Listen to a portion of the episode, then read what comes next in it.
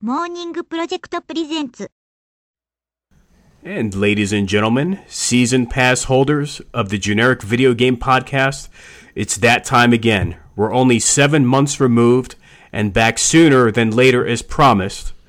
That's sarcasm, if you couldn't tell. But we're about ready to kick off DLC pack number two with a very special guest. But before we get to that, it is myself, Anthony, joined by my illustrious broadcast colleague, known from LA to Osaka and the world over, Shidoshi. I was I was gonna make a now putting the broad and broadcast joke, but I don't know.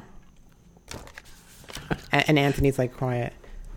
Well, well, that's about my third intro uh, with a little bit of a fumble. But uh, with that being said, we're joined by. Am I the a- special guest today? Am I not No, only I- the host but the special guest? I mean, I am special and I should be a guest. So I'm I'm sweating right now. I'm sweating profusely here in my studio apartment, and uh, we're joined by a legacy podcaster this evening on GVGP, none other than Mr. Neal Bauer, founder and president of Bauer Graphics. It's nice to be here. Thank you so much for the invite to both of you, both Anthony and I'm going to call you because I thought you were the special guest too. I'm going to call you Sybil Doshi because you have two personalities. Does that work? is it is that like a moonlighting joke? That is, oh my gosh, Cybill Shepherd. Uh, I was saying Sybil as in the Do you know? Personality. do you know like how, okay? Do you know how screwed up my childhood was? Um, completely running over Anthony's plans. This is this is like back to be on on your old podcast when I got to come in and just like ruin your plans. Um, when, when I was when I was a kid with the other kids in my neighborhood, we actually played moonlighting. Oh. Like that, like like what kids play moonlighting? You know, like you always play like you know. Buck, oh my god, I'm so old. Buck Rogers, like Buck Rogers or Star Wars or He Man. You know, like you when you're playing pretend, you always do those kind of things. Mm-hmm. Like one day we did like moonlighting. Like that's what kid does. Well, I'm know. sure, like, with my interest in gaming and seeing how bifurcated it gets, there were probably pe people playing Magnum PI. Those are the cool kids. And then there were people that even were more obscure than you playing Murder She Wrote or something I can say. There's like a little like eight year old like the the the curly white wig. And, I believe it was. I'm gonna say a clue joke. I believe it was Colonel Mustard, and yeah, whatever. I don't. I didn't watch Murder She Wrote, but I do know it was something about a yeah, teapot. I think that's a clue. Poor Anthony. Sorry, I'm bud. Sorry. Wait, No, I, I- I'm fine. I, I need to quit being influenced by Shidoshi because uh, I had a. I'm drinking a cherry Coke Zero, and I got to tell you, for uh, when doing audio recordings or using one's voice, uh, one should stick to bottled water and not parching Coke Zero.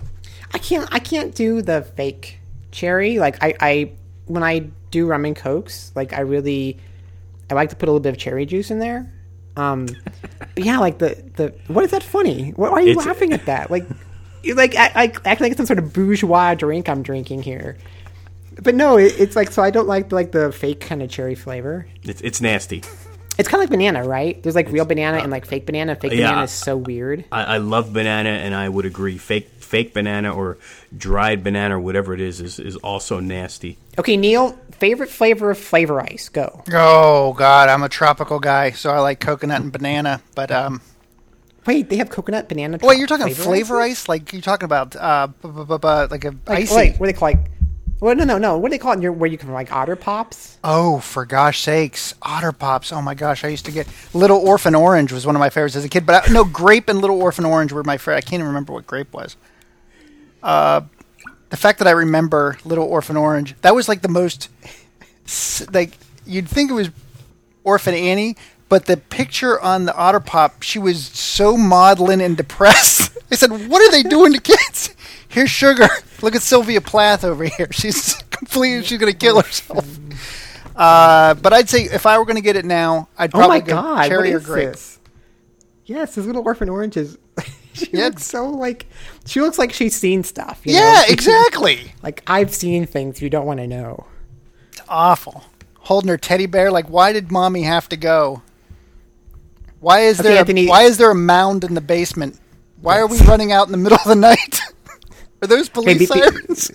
Before Anthony beats us, let, let's let him continue his introduction. No, so that's fine. I, I, I wasn't pleased with my uh, my introduction. Uh, nonetheless, um, it is it is time for DLC pack number two here at the Generic Video Game Podcast. We want to welcome listeners back. Uh, normally, I say we're about thirty days removed from our from our previous recording. Uh, this time, it's only been a couple weeks, but we are about a half year removed from our first DLC pack. Uh, furthermore, uh, on a very special aside, I've alluded to this in the past, and I always say we're coming up on it and we're just about there. But this week pretty much does officially mark the one year anniversary of the Generic Video Game Podcast on the Morning Project Network Wow. of shows.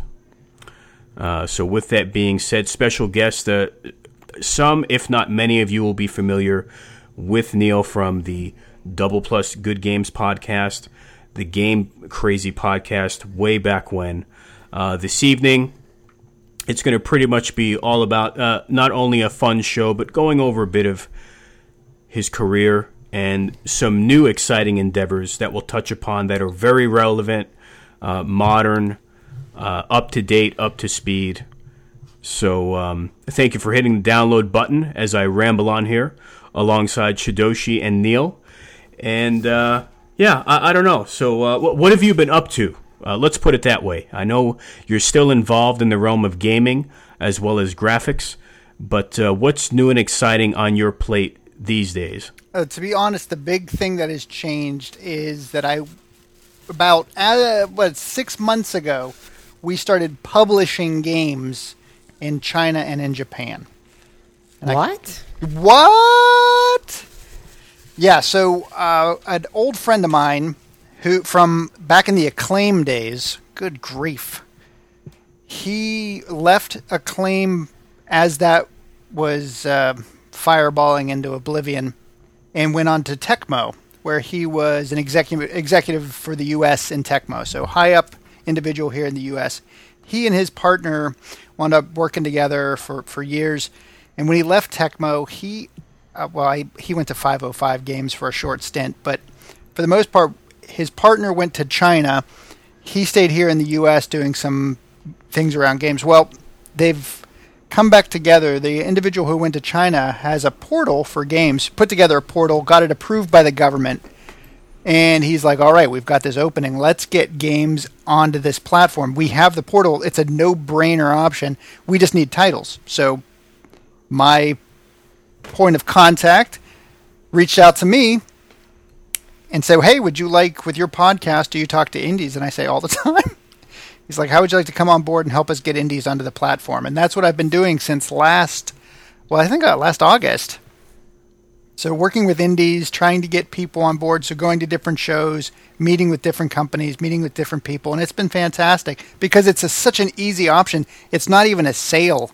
It's saying, "Hey, do you have games that sold out on Steam or basically aren't selling anymore? You know, do you have games that are on PSN? Do you have game?" And uh, they're like, "Yes," and I'm like, "You would just want to put them on another platform so they can sell to another billion people." Uh, if not, that's fine. But if you have the property, it's just sitting there. You might as well just port it over there. And w- all we do is take a percentage of sales. So if it doesn't sell, we don't take anything. If it sells, we take a smaller percentage, and they still get paid on something. So it's a win-win for everybody. And that is called IndieX. There you go. Now, are you allowed to specify any particular games or ones that fans may know? Are you able to acknowledge can- anything? We have a huge deal going through right now, which I will tell you both offline mm, because we don't really have an NDA, but I really don't want to get it out there because it's still an open property. Uh, we've been meeting with a lot of companies from Idea Factory, which, of course, I think I've shared with both. But uh, this one is a pretty sizable. It's 50 titles that are rolling out, but they're 50 titles that I think would be very surprising uh, to you. And we'll, we should have that done. I would think we would have that done shortly. That I would hope to have it done before E3. But we've worked with companies such as Devolver. We're in talks with a couple other companies out there uh, to get titles published. uh, and they're larger companies. They're not just, as I said, not just one-off indies. Even though we are working with them, uh, the idea is to kind of open. This platform's open to everybody. So we've reached out to the IGDA saying, "Hey, send your guys over." We've reached out to large companies. We've reached out to just as I said about anybody who wants their games published in another market. And what's crazy is that it's so hard for Japanese companies to get their games into China that Oh, really? yeah, they're having challenges with that. With same with there's really not a portal for it. So we're actually dealing. Uh, our gentleman who's in China is dealing with Japanese companies to port games over onto into China. So a U.S. company technically is helping Japanese games get published in China. Now, are, are a lot of the games going over to China on uh, PC? I'm assuming. Uh, PC, mobile, and uh, that's for that's it for right now. Now, I know I know you've dropped some names with me in the past and private of some uh, obviously real Japanese titles, uh, some which have been discussed on this network in the past on other shows. Uh, are you at uh, liberty to discuss any of those or name drop any of those? Obvi- you you already mentioned uh, Idea Factory. Right, and we've been in conversations. The, the thing is, we're right at a point where the platform is growing. We've got over 200 titles on it. The thing is just about to crest uh, a very significant milestone where we're bringing on a couple companies and a couple titles that are very recognizable. And once we hit that, I think there's a couple floodgates should open. We've been targeting larger uh, individuals, larger companies, because I think that indies get kind of afraid of companies coming and saying, "Hey, I don't." Sh- Shidoshi, have you worked with indies very much? A little bit, yeah. a lot of them have the same mentality that the programmers had at the early stages of gaming, and um, a- and a lot of them have learned from them. So they're kind of like the hippies of the '60s, where they're like, "Don't trust anybody over 30. Don't trust somebody Right. wearing a suit." so when we come in and say, "Hey, we're going to publish your games," they're like, "No." That's the thing. Well, yeah, there's also been some problems with some of the other platforms um, that were kind of doing similar things, where you know either with payments or wasn't there a wasn't there an issue with one of them where it was kind of like there was a battle over rights and stuff like that, you know? So there, there's been or like publishing in places they weren't allowed to. So there has been a few things that have happened that I think have made some of the indie devs a little skittish. Which is, yeah, that has been what's holding up. So every game that we're doing has a contract that's being touched by hand. So it's not a boilerplate. Every title has to be touched and massaged by hand. So it's very slow at first. But as I said, we're about to have this floodgate open with 50 titles right out of the gate. And then with another smaller tier company that has about seven to nine IPs, bringing that on. And I think that should open up a little bit of trust because it's a company that has uh, it, it's kind of a bit of a darling in the industry, and I think they get they, they'd be trusted. So, or a little bit more trusted than me, some bald guy in his forties who owned a podcast a couple years ago. C- CMO and strategist. there you go. I like that. I like. Who are we to? Oh, that's me. That's okay. I got it. I, I feel like I don't know. Like it's really funny because I and I'm I can't find it now, but like I feel like for some reason I found you guys through Twitter recently, and then I went And to that site, and I'm like I don't know who this is or why they care about me. Wait. And now it's funny that like oh, you're talking about Anthony and I back a couple couple years ago. No no No, you're talking about IndieX. IndieX. Oh, gotcha, gotcha, gotcha. Oh, just recently. I thought you were saying like in the recent history. I was wondering why you would no. talk to me. No, recently like it's for I don't remember how I got connected with it, but like I don't know. I mean, do you guys have? Is it because of Mil- uh, can, I- can I say his name? Yes, absolutely. Is it maybe James Mielke? I don't think I heard it from Mielke though. I don't know, but like I, I, I was And, I don't, and why do you know? Since we're on the topic, we're, we're jumping around here. Well, why do I know that name? But outside of Neal, Well, I mean, he was he was from EGM. that's what it was. Thank you. That's what it was. That's what it was. But th- while Shidoshi's looking further into that of of of people spying on her, uh, interactions on social media. I have to ask Neal, being this close, a few weeks out from the biggest gaming show in the world, E3, will IndieX have a presence there? We will have feet on the floor, but since Kentia Hall has been defunct since what 2007, which is very sad. Like I loved that thing so much. I loved Kentia Hall. That was one of my favorite places. You got everything from, you know, special vibrating massage chairs to mouse covers to just crazy peripherals that would never come out, tchotchkes out the wazoo. That place was like Akihabara for weird crap. I loved it. And uh, yeah, I mean, like, like I, I kind of miss those old. I miss those older days of of E three. Um, when I mean, because I don't remember. Did you go last year? For but for a day, and not even like not even for not even on the floor. Yeah, because it, it like it it feels like it's getting smaller again at this point, and I kind of miss the heyday when it had that entire Kentia Hall of just completely wacky stuff, plus the two main halls, you know, packed and, and things like that. Like it was such a wide variety of things where I feel like now it's only kind of the big boys who can be there. That's very true. And we have somebody that we're dealing with right now uh, who we're helping do marketing and promotion for them. This is outside of IndieX. This is Bauer Graphics now. We're helping a company push a title to market and we're getting the awareness train going. And what's happening is it's it's a sim sports game.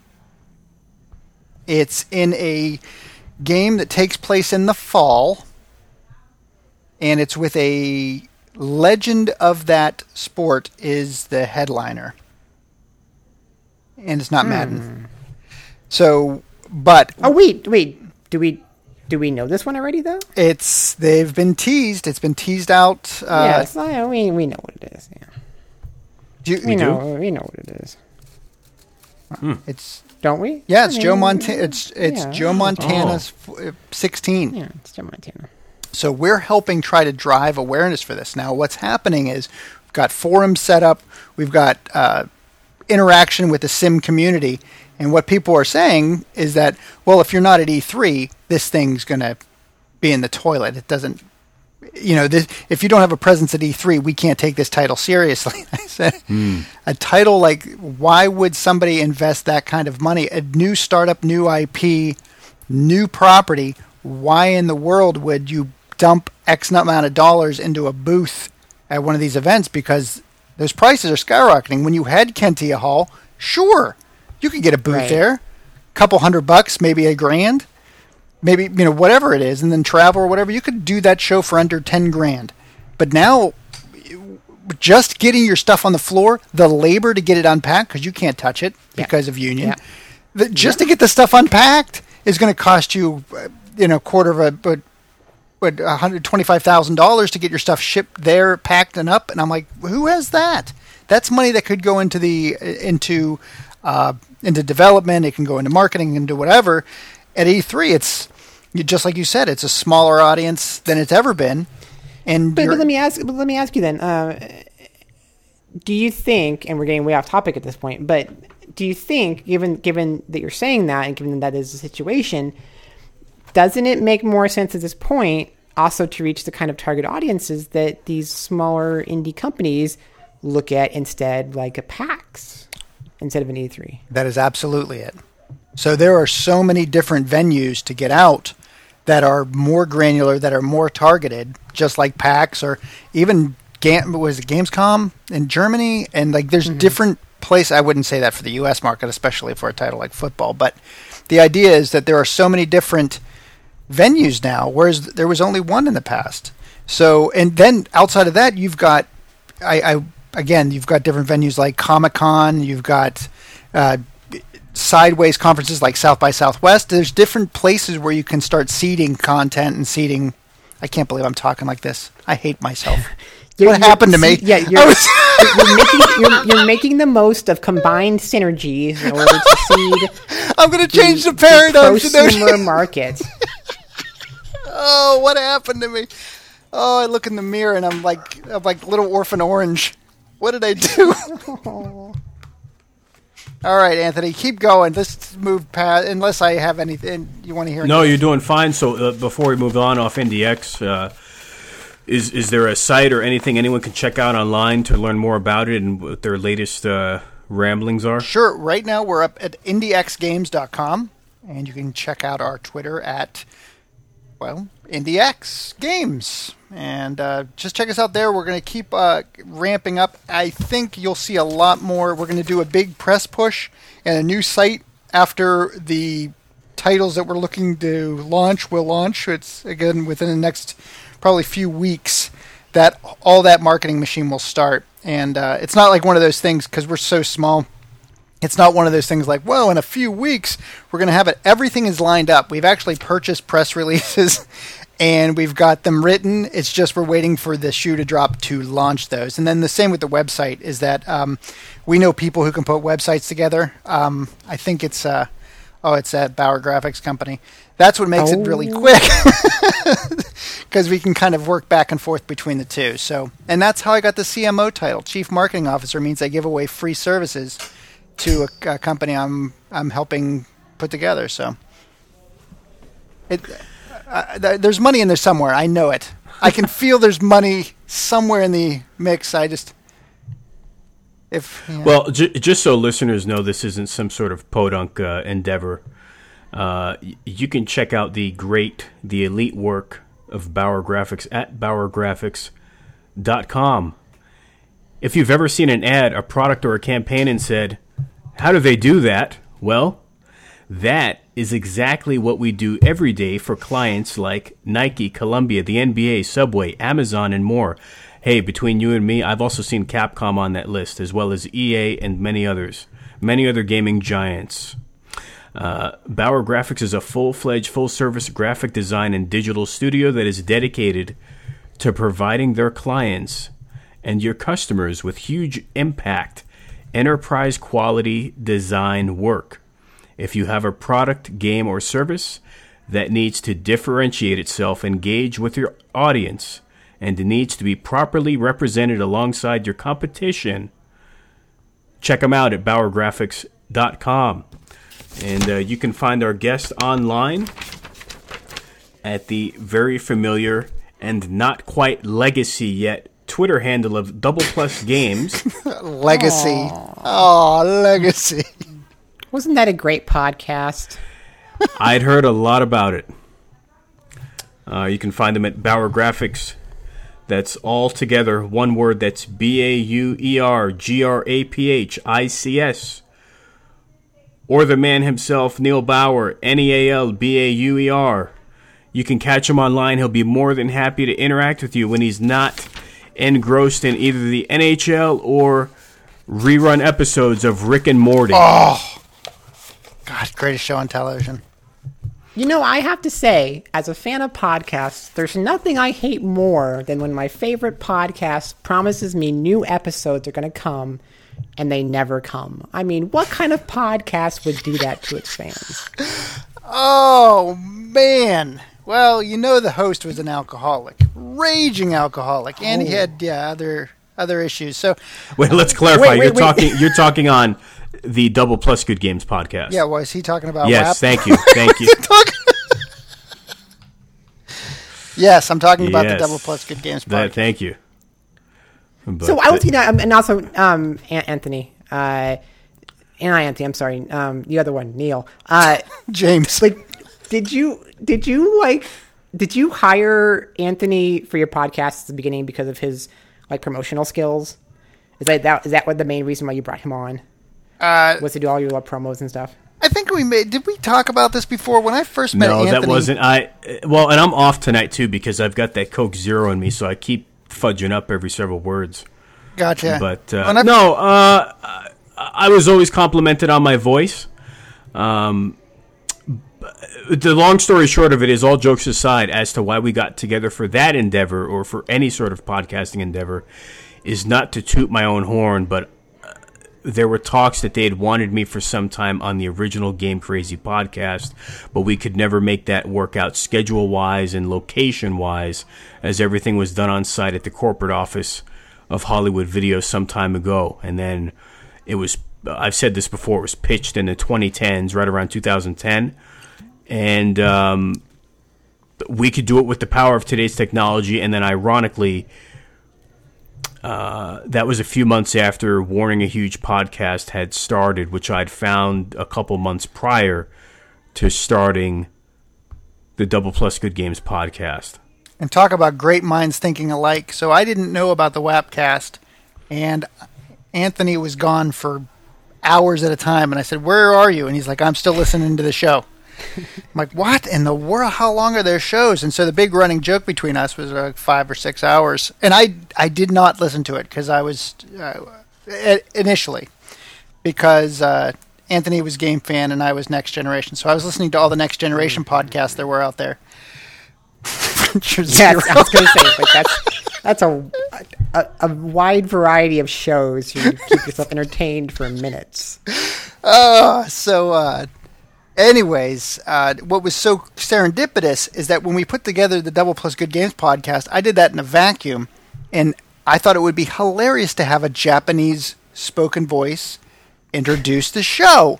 And when I listened to the WAPcast, I'm like, "Are you kidding me?" Or I think maybe e- either Anthony said, "Have you listened to the show?" or whatever the heck it was, and I. And then when I did, I'm like, "This is ridiculous," and I'm like, "I'm not changing it." No, I, I remember. I remember your little like uh, bumpers and the yeah and stuff. Well, the only reason I even found that podcast warning was because I was searching online key names reviewers from the Play and Game Fan days after the demise of Play. So I had wanted to know what you had been up to, and upon doing the search, that's what led me to the Morning Project website, which would have been in early, you know, this maybe the second quarter of 2010 and and then it went from there. Once again, I keep I keep sounding like a broken record, but due to the internet, easy communication, etc., that's what you know. That's and that's how I started interacting. Twitter had just come about, and uh, it, it, went from there. But anyway, enough about enough about me. I mean, I like I like talking about myself. I could do that all day, but you are the best. Well, you are. Am, uh, thank you you are the number one socialite in the nation. Keeps going back and forth. I keep being Los Angeles and Tokyo and Osaka. And, oh, it's, I said Tokyo. Wow. That's horrible. there was something I, I, did want to ask earlier, but now that has uh, readily escaped me. I'm an Aries. Uh, you want to know my star sign? Is that it? Yeah. You, are an Aries? Of course. Champion. I am a, so I am like I'm my, my, mine's kind of, kind of complicated because it's I technically should be an Aries, but the way I was born, I'm actually a Pisces because I'm like right on the is it cusp? Marchy, you're a March man. Yeah, March, yeah. March, March. Hang on a sec. Oh my God, you're kicked off of this podcast. I'm done. I have a friend who's born right at the end of. I won't work with you anymore. I apologize profusely. That's no. I need to keep your. I need to keep Skype up. There we go. Yes, yes. Look at that pretty picture. I am looking at um, it right now. No, I yeah. So like it's it's always always funny because like I I like it was I didn't I thought thought I was supposed to be Aries at first because of my birthday, um, and then like I did like some sort of astrological chart or something, and that actually said I was Pisces, and so I, I think it's because it's like time I was born in the I don't know I don't know that mumbo jumbo stuff, but you were you were you consulting Zoltar's and uh, zodiac because that's there's there's screwed up dates in there from the 70s where there were people who thought they were Tauruses that were whatever. That I remember there were some muddy dates in there, but you'll know when you'll know you're probably an Aries. I don't, the, see. I think I think I fit more under Pisces in terms of like personality and stuff. Interesting. But I don't. But I don't know. It, it, I, go, I go back and forth. I believe my wife is a Pisces. That's awful that I don't know. You're not supposed to do that, are you? Not know what my wife is? No, marry like marry that close of a sign. Oh well, she's the one who screwed up. I always kind of no one like, should marry an Aries. They're the worst. I always find it funny, like when you go to like a Chinese restaurant and they have like the menu, like the tablecloth, not tablecloth, but table. You were reading, things, yeah, you were reading my mind. and they have like the the signs and like marry Yes. this and this, but it's always like because they go by years. Yeah. like you can never, ma- you're never allowed to marry somebody your age. That's probably that. I, Oh. I agree with that.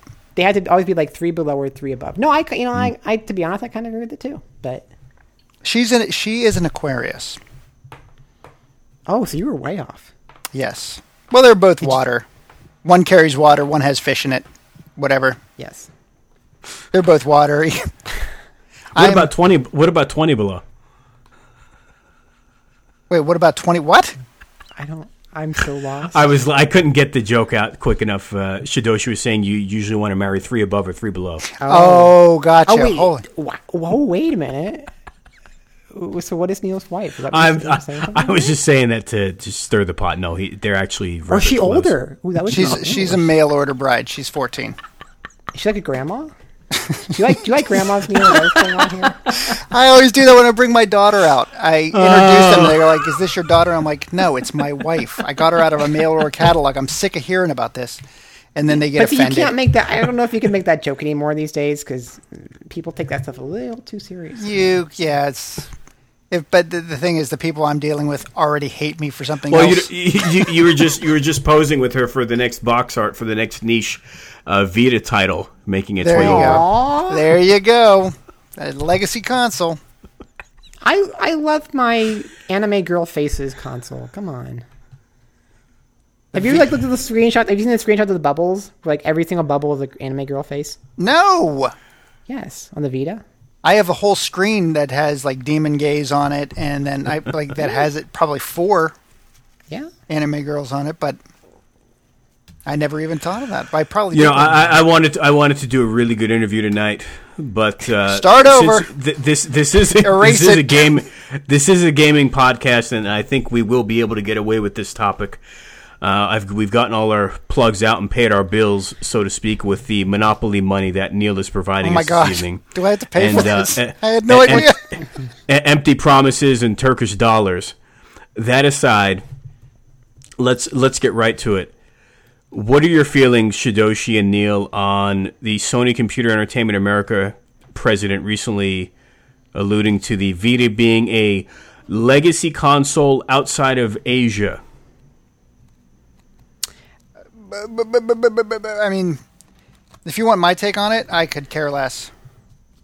I mean, seriously, that system, there's no way I'm going to play any of the 900, like all of the 900 games that I already have on the thing, right?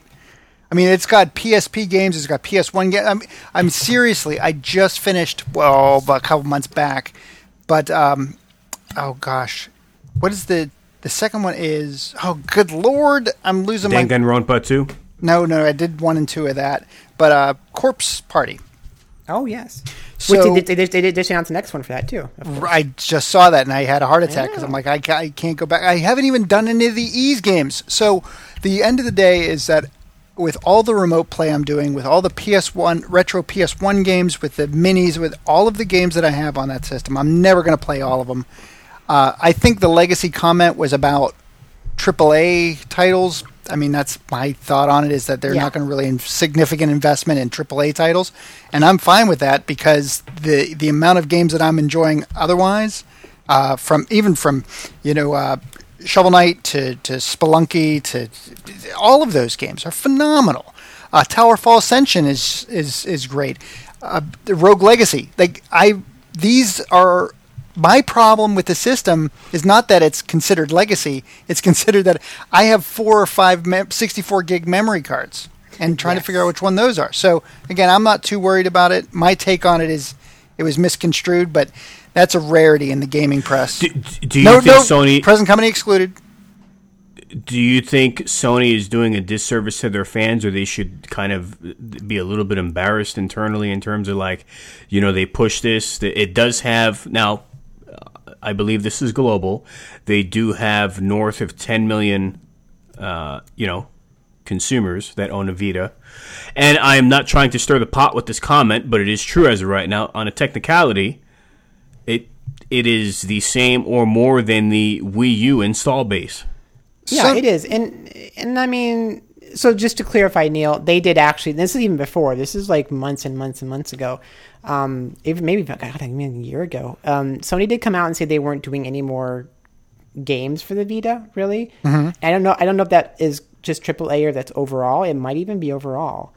Um, but like I, I consider like you were saying like you know if if that system's dead then man I have a whole lot of games to play for a dead system. Yeah. And I think part of the problem is just Sony in the West just never got the Vita. Like they never understood and uh, you know what to do with it. I mean, let me ask you this. I mean, like I, I know that the game from I know Microsoft technically owns it at this point, so there is some.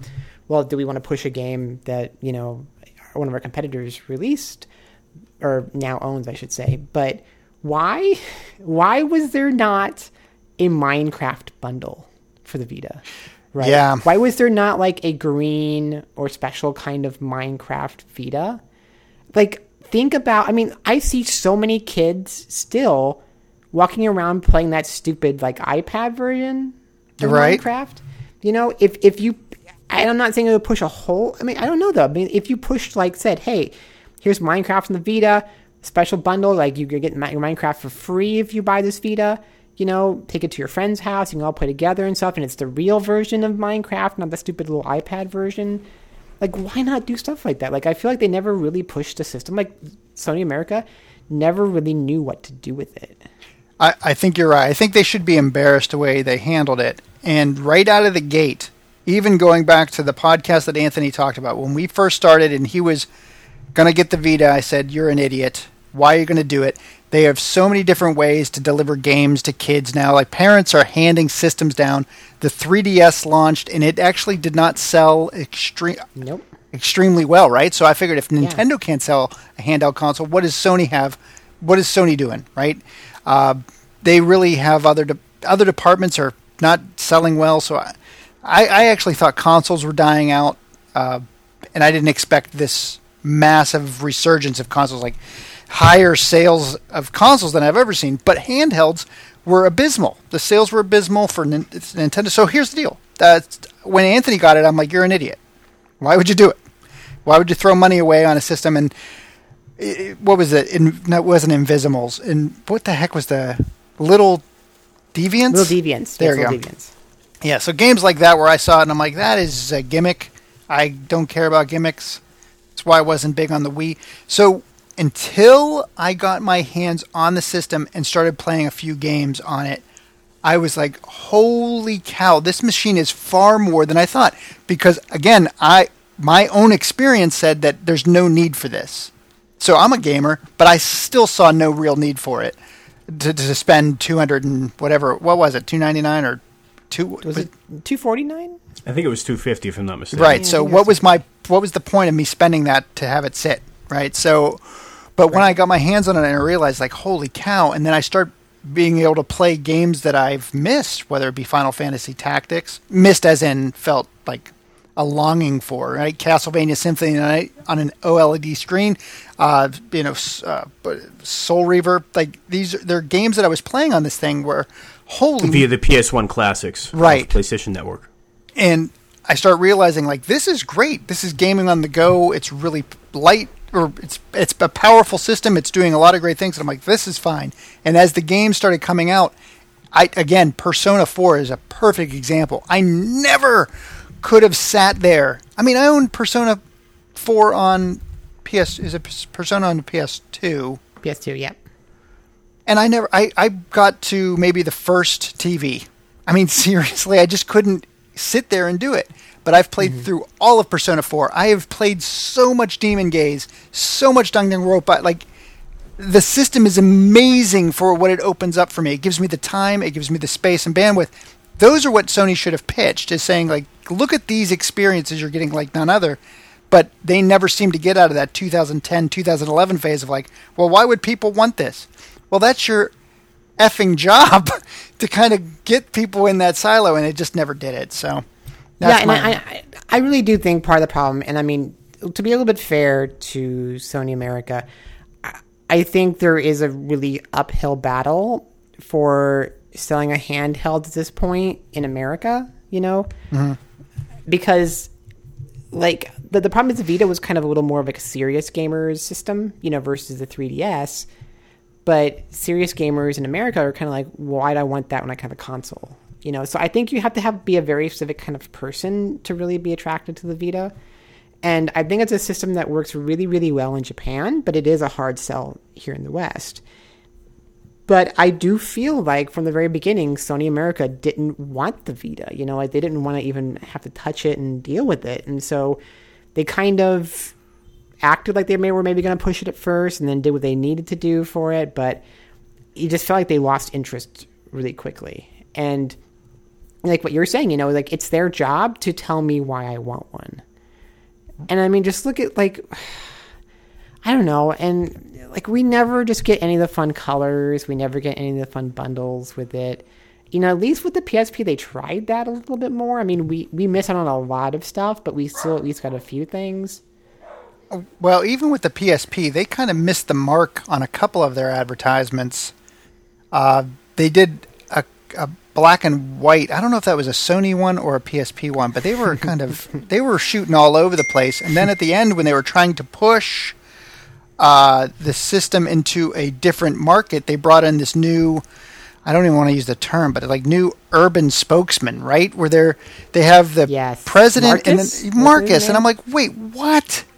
That's and don't kowtow to that. Like I could not figure out what their angle was. Well, it was it was Kevin Butler for the PS3, which Right. worked brilliantly. Like he was amazing.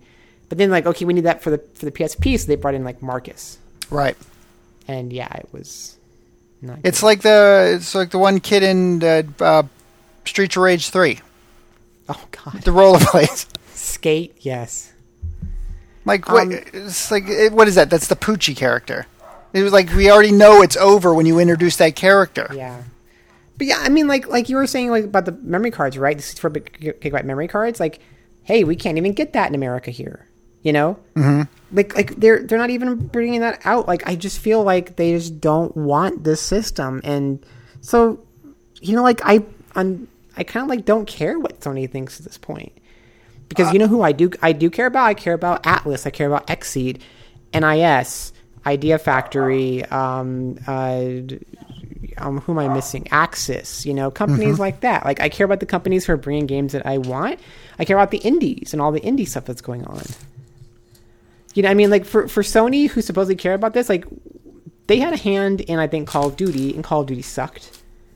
and they they had a, had to bring in Borderlands 2, which could have been amazing, and that port was not great. Right. I, You know, I couldn't so- figure out. I could not figure out why they brought that title to be. W- Was not to interject, but was Sony uh, Shidoshi in in charge of outsourcing Yep. those ports to other third parties? Yes. Oh, isn't that funny?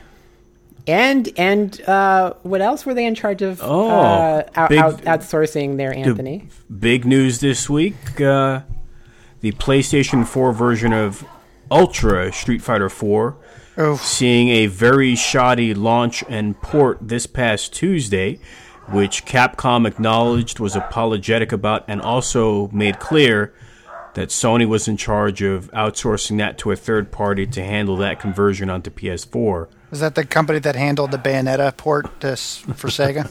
Well, so I yeah, I don't know if you know this or not, but there, so there it's Other Ocean Interactive, and they're made up of people who were at Backbone, oh no Company- way! the I haven't company heard that name. notorious for destroying ports for years and years. Oh man, Now I don't. What I can't figure out, and hindsight's always twenty twenty. Like this was a huge opportunity for Sony, and I don't know if Neal knows where I'm headed on this. Like, it's not huge because it's it's not huge because it's just Street Fighter and on PlayStation 4. That's not where I'm headed. This is huge because it's like the flagship Capcom Pro Tour title. It's the version that's going to be showcased at Evo in a couple months. Whereas while it wasn't forced, Evo used the you know heavily used the Xbox 360 for many fighters, including Street Fighter at times. So this was a big coup, a big win for Sony. So you figure they would want the best of the best to handle this and put their good foot forward, uh, as it being exclusive in many ways. And they took the cheap route and this is kind of a half joke and not half joke. You know, they should have been hiring M2 instead, or the likes of them. Yeah, and it's it, it bugs me. Like it is. There's far too often. It's just like whoever the lowest bidder is going to be, they give it to. And then you see things like the Sega 3D Classics, where when you have a developer who really knows what they're doing and really cares, that that turns into sales. That turns into people saying, "Hey, this is good. Other people should buy it." You know. Um, yeah, this was a huge game to give to somebody who just was gonna you know, give you a low bid. Uh, it, it makes no so. sense. Like the only thing I can think of logically, uh, and I don't know any names. Like, is there some suit or someone who is in charge of that and and and giving that workout, and they just didn't care or just wanted to clock out at five o'clock, and they felt that they ticked that checkbox off their list for the day? Like, how could you not? Like, look, correct me if I'm wrong.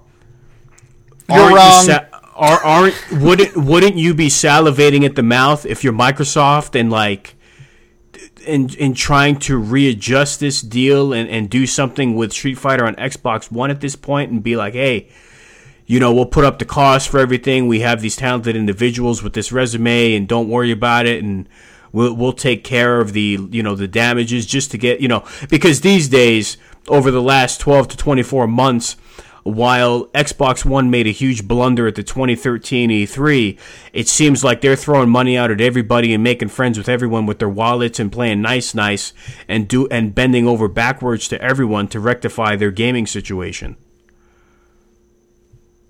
I mean, it's it's the type of thing where I wake up in the morning and I'm surprised I don't get an email from XBLA, uh, you know, uh, apologizing to me that they didn't have my coffee and croissant ready and giving me three more games. Yeah, I I don't know. It's, a, it's just an all all around weird situation. I mean, am I crazy? Like, I mean, so they they got to be working around the clock. Like, I mean, they've already announced on the Capcom Pro Tour that for each respective region they'll go back to what people are used to and what's been used prior until the proper patches take place. And I would imagine the people at Evo, especially, they're the ones that really got to be sweating. Uh, yeah, oh, yeah. yeah. I, I, don't think I don't think there's any way Evo uses the PS4 version, and the problem is, so like they've already promised a patch is coming out next week. But, um, like, I mean, if you're a tournament, right? If if this is like because you know this isn't where like oh we're just friends hanging out and playing games. This is where like okay, one thing wrong with this game if that if that somehow affects the outcome of a match, then this is all screwed. Right. Like, this is made. Yeah, I've yeah. heard everything from color saturation to uh, uh, to you know to frame lag yeah, there's ton, to, tons and tons. It's it's the list is endless. Yeah, so if you're if you're a tournament, even if they, they come out the patch that says it fixes everything, like, do you really trust that? I wouldn't. I wouldn't trust it until we have like months of kind of testing to make so that we've right, had enough is... real world experience to make sure that there's no problem. So I can't see like for the rest of the Capcom Pro Tour this year. Like I cannot see anybody using the PS4 version. Mm. I mean, how uh, it's it's mind boggling. Did they ever, just to bring up Bayonetta again, did they ever fully patch Bayonetta no. on PS3? Yeah, I think so. They, they, but, I think they fixed like was it fixed the load times? Yeah, they they um they did a patch to install all of the game data, which improved some of the load time and maybe some other tweaks. But they never fixed like the aliasing issues or completely fixed the frame rate issues and things of that nature. Mm. Uh, uh, for the record, not to stick up for it because it's quote my game, so to speak. You know that that version is still far superior in comparison as to what happened with Ultra Street Fighter Four this week. you know what I mean? Yeah. But um, but you, you know what was you know what was another big botch up? The the the inevitable death of Game Crazy. That's a great I, you know, I, I, I, was going to say, no joke, that I threw the format out, and we are now listening to generic video game podcast episode 9.5 9.5 Good grief. but shidoshi actually bringing us uh, back on track to I the format hear about the early days of game i'm saying right, you're so patching you're notes. patching you have more dlc than drive club on this show. Which is now a halfway decent game. Halfway decent my arse. That game is phenomenal. I really is, need to get. I, it I is an get eight. It it's an eight. It's a good eight, without wow. a doubt. So wait, wait. So in your world, phenomenal is an eight.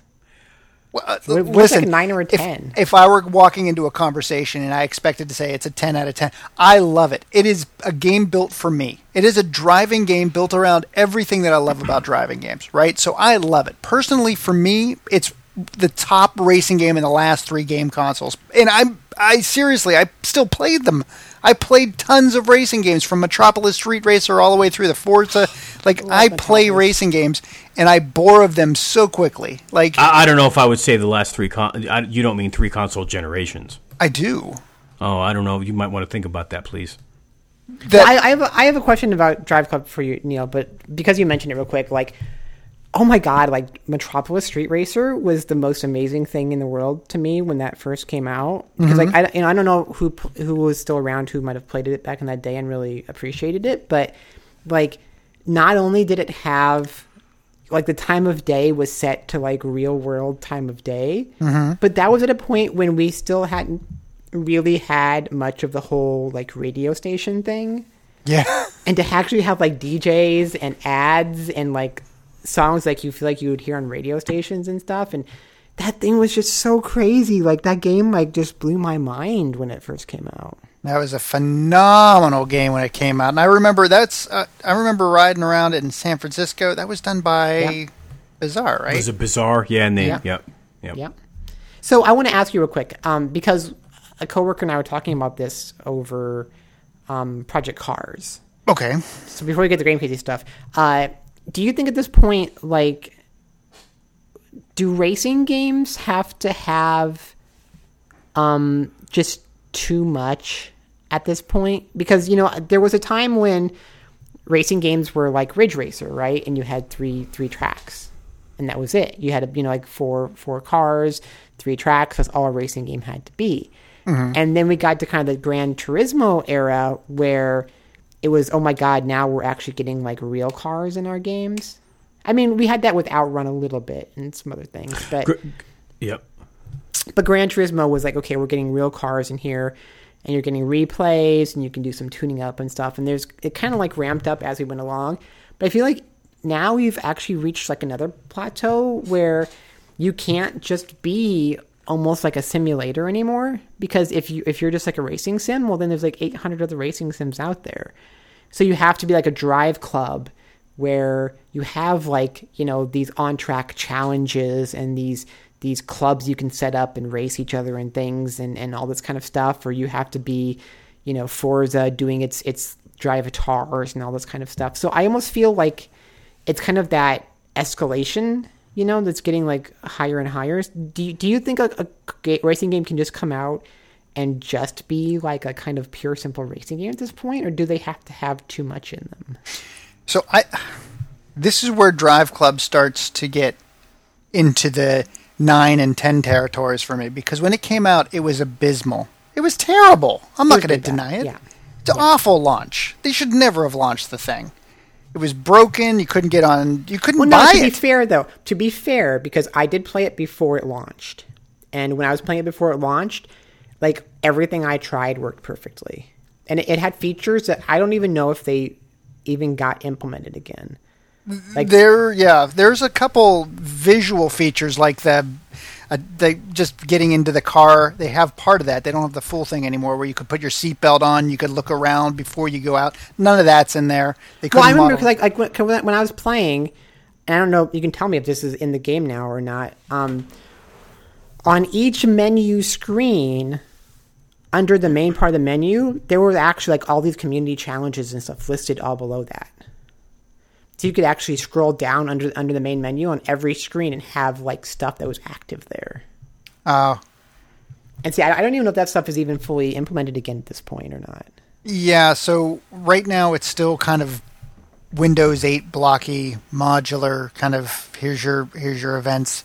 Uh, but the thing about the game that is so so to to your point, let's go back to where you said, could you make a simple game?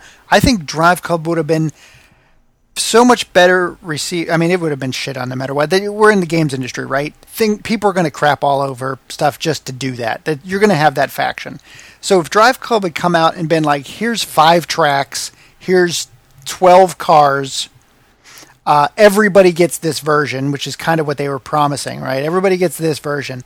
And then they started selling the DLC. I think it would have been an amazingly successful title. But what they've been doing now is crisis control.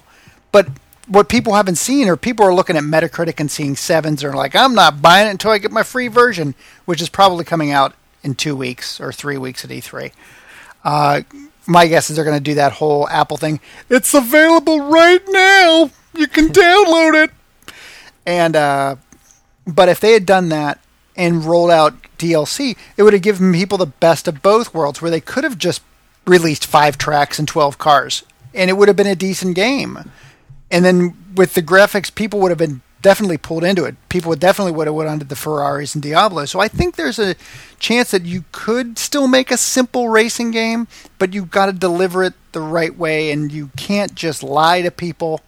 you can't just disappoint people. Like there are things you just can't do and expect the game to continue to sell and continue to be supported so by by your fans. But uh, I I have totally drank the Drive Club Kool Aid. Uh, I'm real. I was planning on getting not only Drive Club but Project Cars because that game looks gorgeous. That game looks absolutely stunning every time I see it. And then the other one, which was that came out in October, that just disappeared. The heck was that one? There were 3 Mm-hmm. racing games I was going to get. There was Drive Club, uh, The crew. the crew. That Oh, thing is God, oh yeah, Ubisoft got punched so hard right in, like they're like whoa this is a great time to release it because there's all this crap on Drive Club. Uh, let's bring this title and it just did not live up to expectation. And uh, so I went from buying three to just being very satisfied with one. I'm I don't know if I'm going to get the crew. Uh, I don't see myself playing that because again, Don't I'm- waste your time on that. okay, that's good. good to hear. but yeah, See, at least, yeah, I mean, like, the crew is trying something different, which was interesting. But I guess that's what I feel like is is kind of like a lot of these games now. You know, I mean, it's almost kind of weird. Like if you look at like Call of Duty, for example, which obviously isn't a racing game, but um, you know, the last Call of Duty came out had cybernetic, you know, exosuits and and crazy jumping and stuff like that. And now, oh look, the next Call of Duty has that as well. So you mm. ask yourself, like, okay, can Call of Duty ever go back to being just simple running around a, a you know, a, an- an area like killing people just like normally? So I always get to, I guess, worry is can like if I get a new Ridge Racer right now, right, which I want very badly, but does the world care anymore? Because we've had just such expansion of what the racing stuff is. I think Ridge Racer is a tough one. Ridge Racer is super. I think Ridge Racer is a great title. Same with Wipeout is a great title to bring out at launch because it's a visual showcase of what you can do. But the game, and Anthony's going to kill me for it, but I don't think the game is as deep. I think it's definitely what it's for is just to say like, look how beautiful these things are. Ridge Racers, uh, like R four, was just one of the most beautiful looking racing games I had on the Oh yeah, oh absolutely. there's uh, they're absolutely beautiful. Which was not a launch title. The original Ridge Racer was. Right. Yeah. R four is way that's the I still have two jog cons in the garage. Don't make me pull them out. Oh yeah. So But not but not to be rude and, and cut you off, but I want a new Ridge Racer as well, and this is gonna, you know, be very down in the dumps.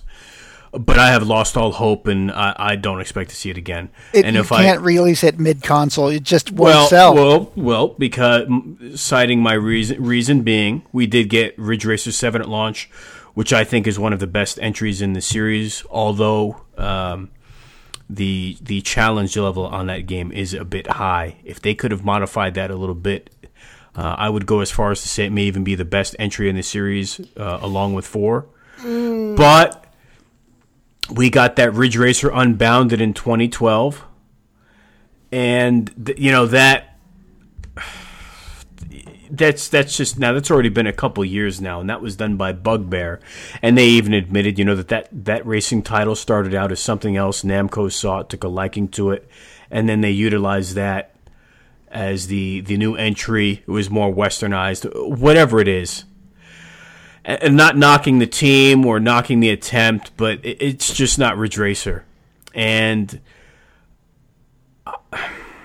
I don't know. I, I think I think the I think Ridge Racer is rooted in the old competitive arcade days of Sega versus Namco when they were always showcasing.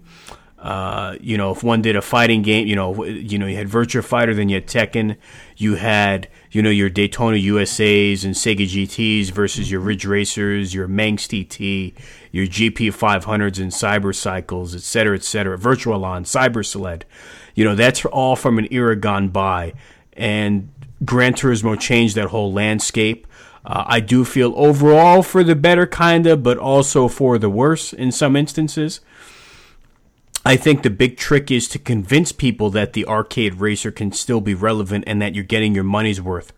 So much today is reliant upon 40 hours, 60 hours, 1,000 unlockables, five season passes. Um, instead of forgetting that, you know, hey, it's it's okay to have fun, get in and out of a game, play for a half hour, an hour, you know, go back to the three or six tracks you've got, master them, uh, you know, try and get really good at it instead of worrying about you know 50 tracks 500 cars and uh, you know and, and, and playing online all night I would just argue, by the way, that I think the best Ridge Racer game is one that we never got in the West, Ooh. and that is Ridge Racers 2 for the PSP. That Whoa. game is. Have you ever played that one? No, I played the first one to death. I had no idea about the second I, one. I, I do own that Yeah, Ridge Racers 2, and, and there's actually there's actually an, an English language Asian version, which is what I have. right um, on UMD, and it ended up it includes basically every racetrack of every PS1 Ridge Racer game. oh man, So it has has every single R4 track in it, every Rage Racer. It's it's so it's so, so so this is going to get me immediately crapped on. I thought people were going to be angry with me for what I was going to say about Game Crazy, but uh, I thought that EA should have done that with the Need for Speed series, but they're just so completely crazy. They they've gone so off the rails with that series. I have no idea what they're. They've got a new Underground apparently coming out. You'll see in about a couple weeks, but the the idea was that you have so many different Need for Speed games. I have a very particular fondness to the first and the third, and eh, maybe Hot Pursuit. Well, Hot Pursuit is the third, P- but anyways, Hot Pursuit, Hot Pursuit on PS1 was amazing. Right. It was a fantastic game with so many different areas to race in from the, you know.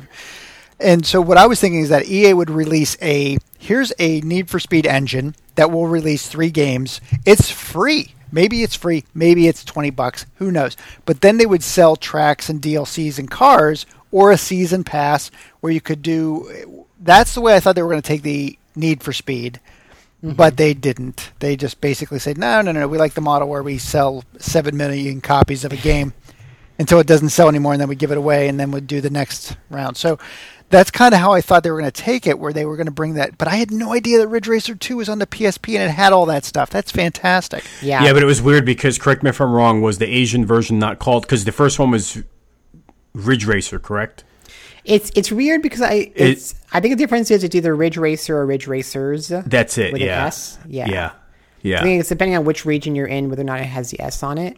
right But yeah, so there, there isn't a fully English language version, and it has that it has every PS1 track, and and so it you know if you liked the first PSP Ridge Racer, it's basically that game was double the content. Hmm. And, and I think I think it might even have like the entire.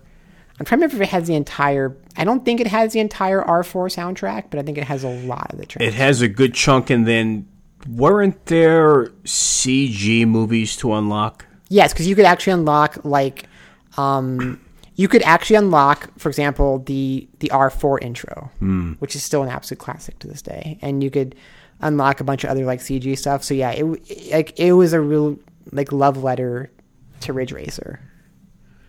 So you uh, guys want to? I'm going to. This is ridiculous, and I apologize to all of the fans of your show because we are. Nobody really probably knows who I am, and then we're just sitting here talking about stuff. but here's I'm going to continue this because did you know? Have either of you you started using Spotify on your PS4s? I okay, I tried it. Like I don't get Spotify. Like I don't get these streaming music services. Like I mm-hmm. just don't understand them. and I don't understand why people use them. I mean, I, I guess I kind of do, but I don't just get them. And I tried using Spotify on my PS4, but again, like I don't understand it because I go in there and I go into what I think is like I thought it, there was like a here is some chill music for when you're having parties. And I'm like, well, I'm having a party and I want some chill music. That seems perfect. And I went in there, but it was like one big playlist. It wasn't like a channel or anything. Okay, so you can build your own playlists and all that. So I'm not going to Yes. pitch the. I'm not going to say how great Spotify is because I'm older and music has no meaning to me, right? like I'm not going to act like, oh, I love it because I can listen to all music. Who cares? But uh, when I got it initially, I did the 30 day trial on PS4, and I was able to play Bloodborne using the Castlevania Symphony of the Night soundtrack. And I said, "Holy cow!" So I was listening to Castlevania as I was playing. Uh, B- Bloodborne, and it was amazing. And I actually shot, I did the typical YouTuber shot a picture of my screen with my, or shot video of my screen on my phone as I'm playing, going, oh, it's amazing. So then uh, playing The Witcher, I'm using the Red Dead Redemption soundtrack, and it's unbelievable. Like the amount of dimension that adds to it is crazy. So here's where I, this is all coming down to something you can actually listen and arrange your own Ridge Racer album. They have tracks on there right now. They have the arranged tracks for Ridge Racer. I think it's oh shoot, I can't remember if it's. You can actually listen to Ridge Racer as you're playing uh, Drive Club or any of the other racing games, and that has been such an amazing experience because I'm listening to things that really got me into games back in the day while I'm playing this. So I'm actually I've got uh, the soundtrack for some Wipeout in there. I've got some the soundtrack for Gran Turismo in Spotify that I basically created a playlist of all of them, and now I play them as I'm playing Drive Club. It's an amazing experience for retro gamers who had those ethereal experiences playing with music they love. So again, if you guys are playing Drive Club, you still have it in well, you probably don't have Spotify, but you can actually listen to the Ridge Racer tracks as you play that game. It's huge. It's amazing. See, I feel I feel like it's so blasphemous to listen It's- to I- when you're playing video games. How dare you? Like, like, like as, as soon as you said like, "Oh, I'm listening to Castlevania when I'm playing the Bloodborne," like my skin's like crawling at that point. And I'm like, oh my god, how can you do I, that? I'll let that slide for Neil because it kind of is. It's logical at least, but it's a very interesting point you make in that I feel similar in that I don't understand people who will have like the stereo or other things going on while playing the game because I think like I feel like it's some unwritten rule where you're supposed to be listening to the soundtrack provided or the sounds of the game like it's part of the experience or the Well, I got bad news for you. This is going to be awful. And again, I'm going to make enemies by some of this stuff because I'm very opinionated. If nobody knows who I am, I'm super opinionated, which is rare in the games industry. Yeah, I've Uh, but heard that. but the Witcher soundtrack is weak, and I recognize that early. Like the the intro and some of the early scenes, I was so enamored with how the game looked and you know the experience. Uh, not so much the guy's voice, but you know everything's all right. The game's all right, but then the music at a certain point, I realize is softer. I, the composer could be exceptional. It's just not my t- kind of music. I think they kind of went a little bit western, a little bit spaghetti western, and then they did. I mean, they're all over the place. I, I'm not gonna. I'm not gonna lie. For, for all I know, top 40 could have been playing because I was too busy squinting my eyes. Oh yeah.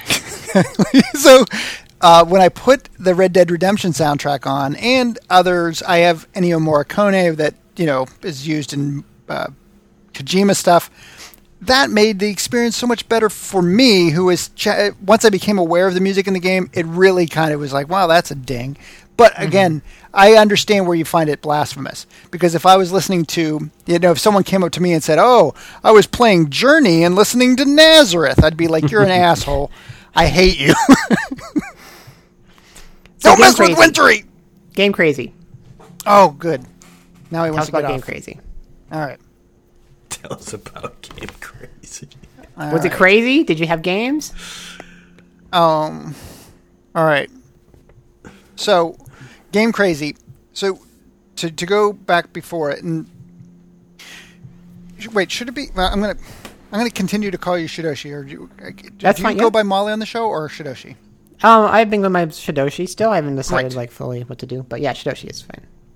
All right. So, Shidoshi. That whole thing starts off, and again, we've already talked way too long. And again, I will. I'm on your timeline, so you let me know when you have to go.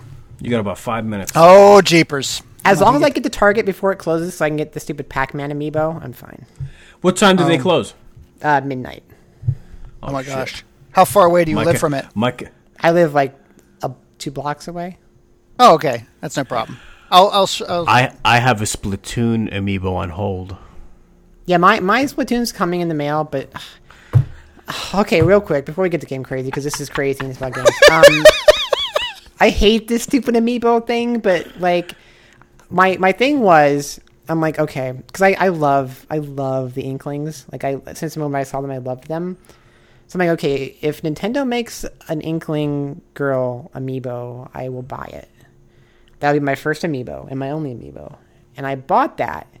And the problem is, it's kind of like crack. Like you're like, I'm never gonna take crack. I'm never gonna smoke crack. I'm never gonna, you know, whatever. And then you take your first hit of crack, and you're like, eh, okay, I can maybe do this again sometime. Um, so now, like, it's in my blood. So I'm looking at this stupid Pac-Man amiibo that came out, mm. and I'm like, oh, that Pac-Man's actually really cool. I should get that too. And I do have like nine dollars on my Target gift card still, so I could go get it, and really only be like three bucks or so.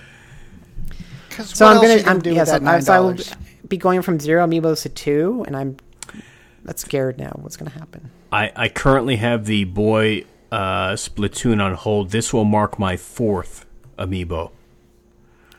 I'm trying to think. Okay, wait, wait. Don't say. Um, But I do intend to get all of the Splatoon ones at some point. But I'm just doing the, that one for now. okay, so you, you have you have three others. Uh, yeah. So this is the second one I'll be paying for in my life, and I was gifted two amiibo. Oh, you were gifted. Now, now, were you gifted them from somebody who really knew what to get you, or no? Uh, uh yeah, we'll say yes. So, w- w- were these amiibos that you would have definitely bought Uh, yourself? one of them no because it was an extra, but at time had some value, and then one of them yes. I'm trying to think of like. The first, uh, we'll get the first one out of the way because Diddy Kong. Oh, okay. That was a while ago. Yeah. I have that one boxed. I'm trying to think of what you would buy. I'll Like, like, tell like, like, like yeah. Neil, do you have a guess on what amiibo he would buy? Is there a solid snake amiibo? no. All right, hang on a sec.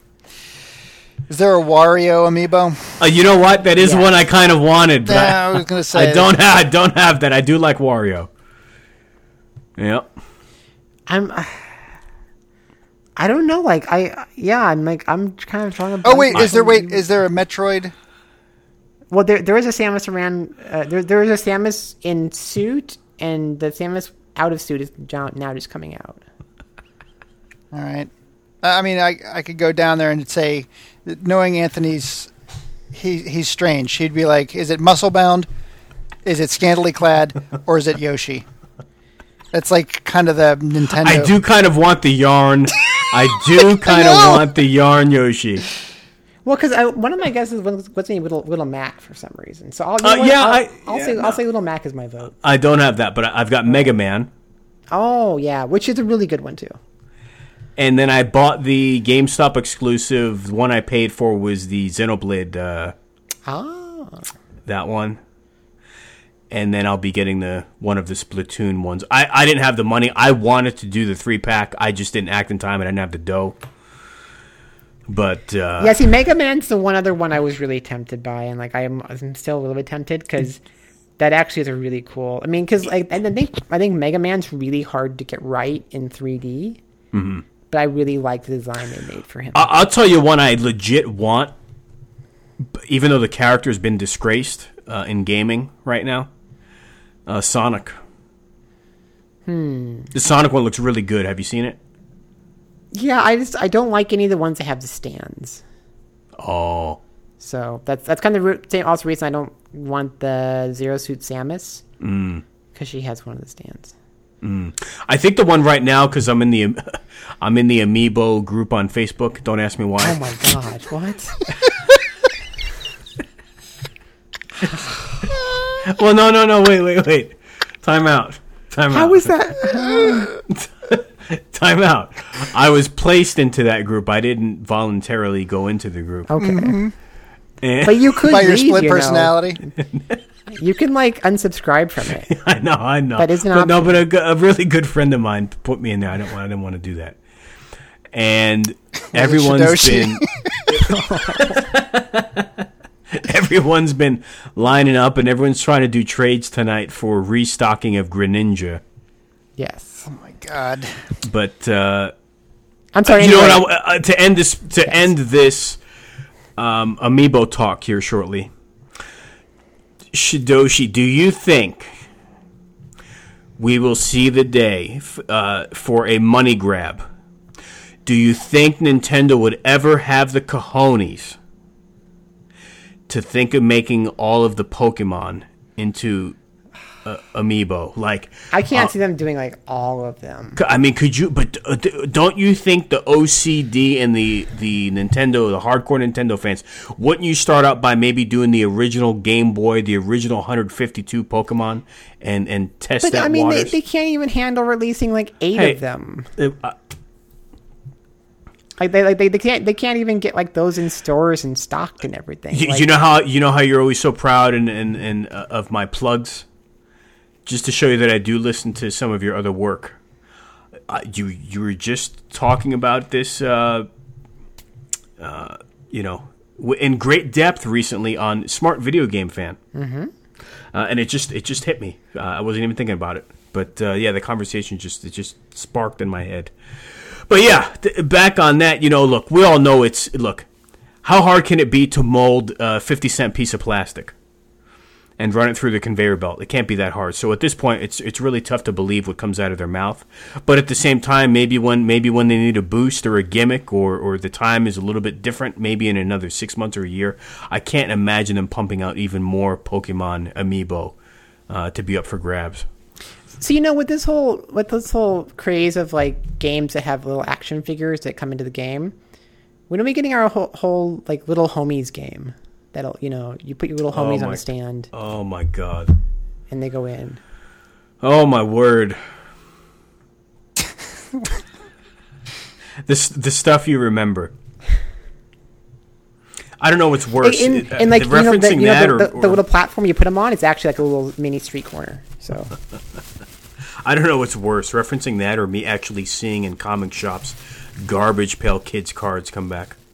Oh, God, I remember we were so into trading Garbage Pail Kids cards when I was young, and there was even like the whole thing where you were like, "I've heard there's this Garbage Pail Kid that they were going to release and they can't release it because it was too gross." And it's like, but like somebody you knew like had a cousin who had that card, and because like it always only released for like a week and then they pulled it, Right. but he happened to get one, and yeah, you know what I'd love to do? I would love to go back in time to uh, the bygone age of the '80s and just say, "Hey, kids, come here.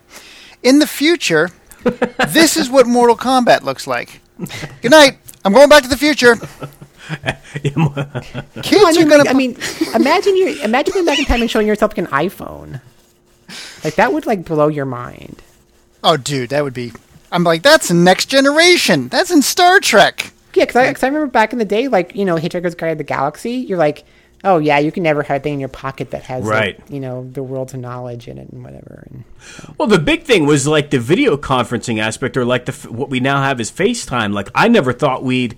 Like the thing used to be, could you imagine talking to your friend or talking to someone on the phone and being able to see them? do you remember? Okay, wait. Do, do you remember? And Neil might. I remember when I was young going to like a, the mall AT and T store, and they actually had those really crappy video phone things. Mm-hmm. I remember those. Yeah, so they were they were like trying to do that like way back in the day, but it just never worked. the way This is so off base. Do you know what used to have me enamored when I was a kid? I used to love the security alarm systems on those cars where they would talk to you. Oh God, step away from the vehicle. But no, like like. Jeez. But I no, think it was because it reminded me of RoboCop. but Yeah, well, no, that that does make a lot of sense though. But I, I think I think for me the most thing, if I could go back in time, I would go back in time and I would go visit Neil at Game Crazy and see what kind of great sales he had. To, You, Oh, you know what? Game Let's start. Let's start with a fun story. If if you could go back in time to Game Crazy time era when he worked there, and this is why one of the reasons why uh, time travel scares me. Because God forbid the things that people can see in, uh, at different points in time. You may have caught Neil performing the Rocks People's Elbow on a POP standee inside the store. Good lord, was that rival school? That couldn't have been rival school. I have no idea what it was. I got no idea. God almighty. That's when my, my hips wouldn't shatter into a million pieces. Because that's what happens when as soon as you crest 40, like everything turns into calcium deposits and just like like the top of the World Trade Center is just just I'm not even there yet, and I'm starting to feel like garbage at oh, work. that was too soon. No, it's Wow. not. My wife is so into conspiracy theories. She has me watching 9/11 stuff all day long. Oh, was she one of those people? and I'm call- and I'm call- and I'm She'll text- text you in the middle of the day. Hey Neil, just want to say I love you, and that jet jet fuel would not burn steel. Yes. And then he's concrete got- does not concrete does not blow out like this and I'm like, "Yes." We just had a wonderful conversation the other day where I'm like, I'm going to sleep in the other room, not because I'm mad, it's just cuz I don't want to hear any more of this. this is insane to me. And then he's got some other nut texting him in the middle of the night about how the moon landing is uh, a hoax. Oh my god. Like I'm surrounded by these people, and then I just somebody on my Facebook wall just I know who we're talking about, Anthony. We're talking about you, but then we also uh, somebody just said I got a f- I think this is Bigfoot. Can somebody verify? And I'm like, are you? And it's serious. It's somebody I grew up with, and I'm like, oh my god in heaven, what is happening? But can I don't know why this is so horrible. My my computer's going to probably run out of battery, but literally before we finish tonight, and I swear we're getting the game crazy. Well, but- now we're talking about in search of yeah. stuff. uh, now Go that we're on, now that we're on conspir- conspiracy theories, it, it it is interesting to go back and look at 9/11 footage and with the news anchors and Peter Jennings and how he even just instinct you know instinctually discusses how it looked like the demolition of a building, like when you you know when you use TNT. I'm going to get Heather on this podcast, and you guys can carry on with the rest of the conversation. I'm gonna go hang myself right now. Why? okay. What, what's going on? Oh, but yes. Anyway, so speaking of demolition, Game Crazy was demolished. Um, so I don't even know if you know how I got into Game Crazy. Uh. I don't, Neil. Please tell me. oh well, it's a fantastic story that I'm going to have to compress in order so you can get to Target to get your amiibo characters. So uh, I was working for a company called Image Builder Software that did uh, s- software for Broderbund, uh, like Microsoft Tutor. We did stuff for uh, Hasbro and a couple other companies, right? So I'm working for that for Image Builder, and I'm trying to squeeze them. I'm trying to get them to do uh, get a Uralza so they can start developing PlayStation games. Oh, the Net Yaroze. Yeah, Remember euros? eh? Urose. How do you say that, Shidoshi? I think it's Yaroze. Urose. So, So yeah, because it's it's Yado is like let's do it, and Ze is kind of like the ex- exclamation ending. So yeah. Nice. Well done. So, the idea is that I'm trying to get them to do that, and they are definitely saying no. Uh, children's software is going to be around forever. People are going to want to spend fifty dollars on a game that their kids play for two minutes. Um, then Flash kind of decimated that industry. But anyways, um, so I was working at Image Builder, but I was buying so many games that on Sunday nights for four hours, I would work at Electronics Boutique so I could get the 25% off games they offered employees. and I'd basically just take my paycheck and buy a game every week. So uh, that was kind of the whole plan is that I would pay, buy games every week. I'd just work there to buy a game. So what night, what am I doing tonight? I'm buying, you know, Dead or Alive for Saturn, whatever. So when I'm doing that, I was working at.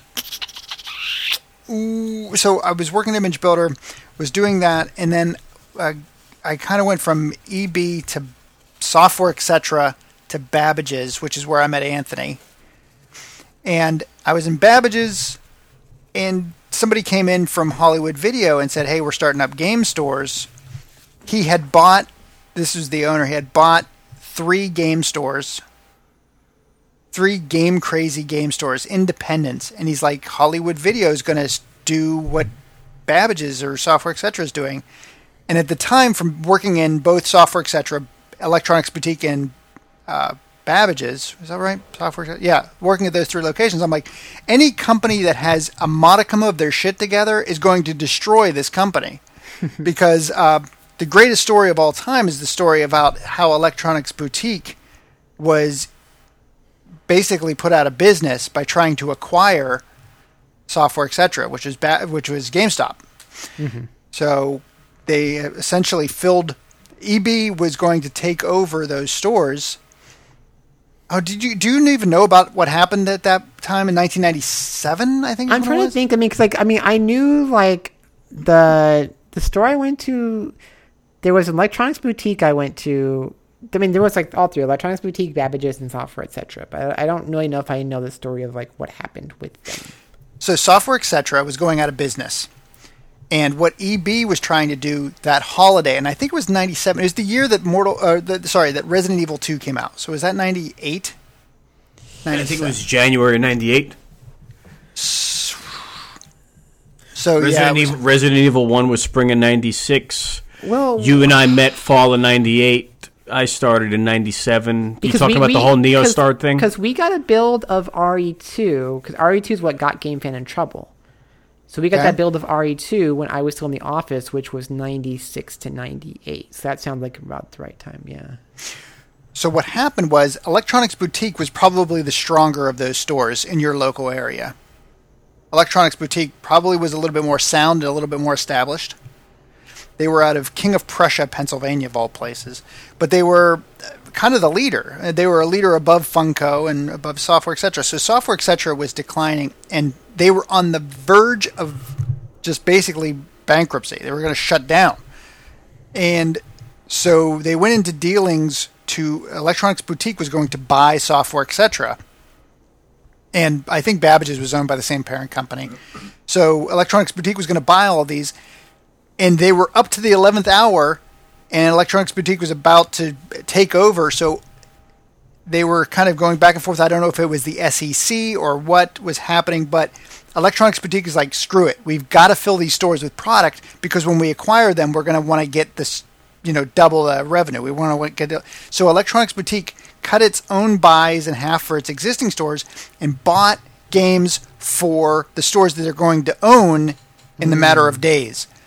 They wound up sending tons of product to Software Etc. and Babbage's, and this is all. This is I lived inside the store, and I got this story confirmed by Dighton Distribution, which used to be the the shipping company for them. So Electronics Boutique bought money for, or sorry, bought games for these stores. Then at the eleventh hour, the second in command found capital to buy a majority share in software, etc., and essentially said, "Nope, the company's not for sale. Uh, We are going to take it in." So Electronics Boutique had halved its inventory, sent half of the rest of its inventory to another set of stores, who basically said, "Okay, we're going to return those shipments," but essentially sold the product, and eventually came to a, Wow. a settlement in the end. So Electronics Boutique then wound up getting put under Software Etc's umbrella. They were number one. Electronics Boutique was number one, and then gr- that crushed them. So horrible insider story there. But uh, I was working at Babbage's when or, uh, when uh, Hollywood Video came in, and I said, "That's it." You know, after working for this crazy show, any company that's got their stuff together, Hollywood Video is growing stores. I I loved renting videos there. You know, they had twenty. They were building a store a day. So I'm like, "That's it." Games industry is changing. Hollywood Video is going to own it. So I came in there, and Hollywood Video was headhunting people from from these other companies. So I said, screw it. I'm leaving software development. I'm leaving this retail. I'm going to go do this game crazy thing. And I went in there, and that was they were hiring the biggest, cra- the craziest people from Funco, the craziest people from just they were looking for bodies. So when I came in, I was I had a very solid understanding of the games industry. I know from the software side what you need to do. You need to turn product that's going to sell. You got to educate your consumer. So I was immediately kind of moved up from the the store level to uh, putting pallets together for the new store. So when I came in, they had three stores, and my job was to build the game.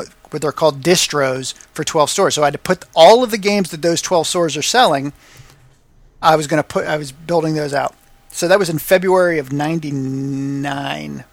That sounds right. So February '99, I'm responsible. So the and so what was great about it is because I was putting games in there that I'm like, I know we should be able to sell them, and that's the games that you'd expect, right? You'd get the Namco collections, you'd get the um, you. Oh, sorry, what, what was big around that time? Well, of course, you'd get Game Day and all that stuff, but we were getting games that we knew we could sell.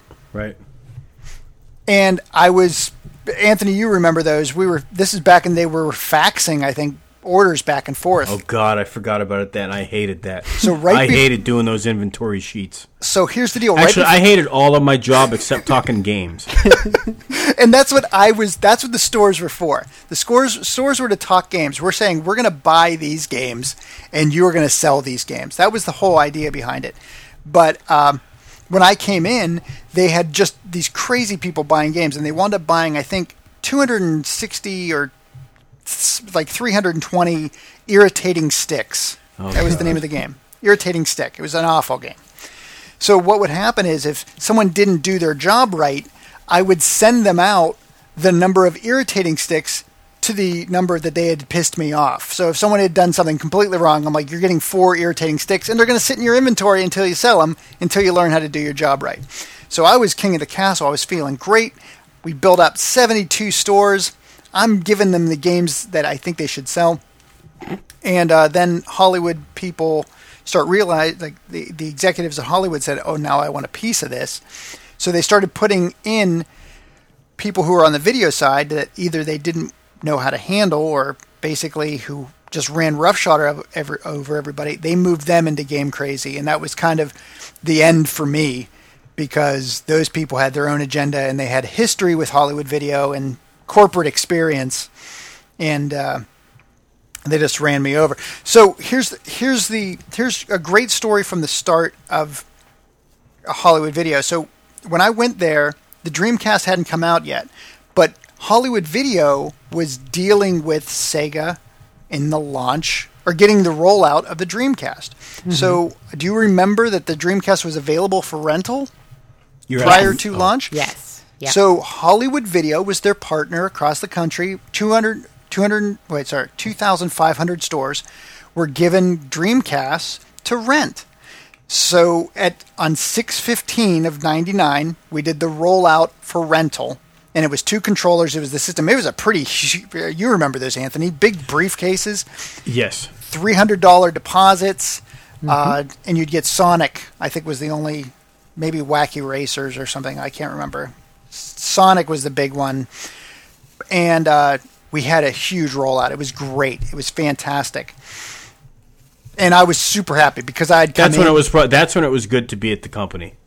It was awesome. I, I came in that summer. Yeah, because I kind of think I've kind of twisted your arm. I'm like, you got to come over here because we're we're in control. We're doing it all.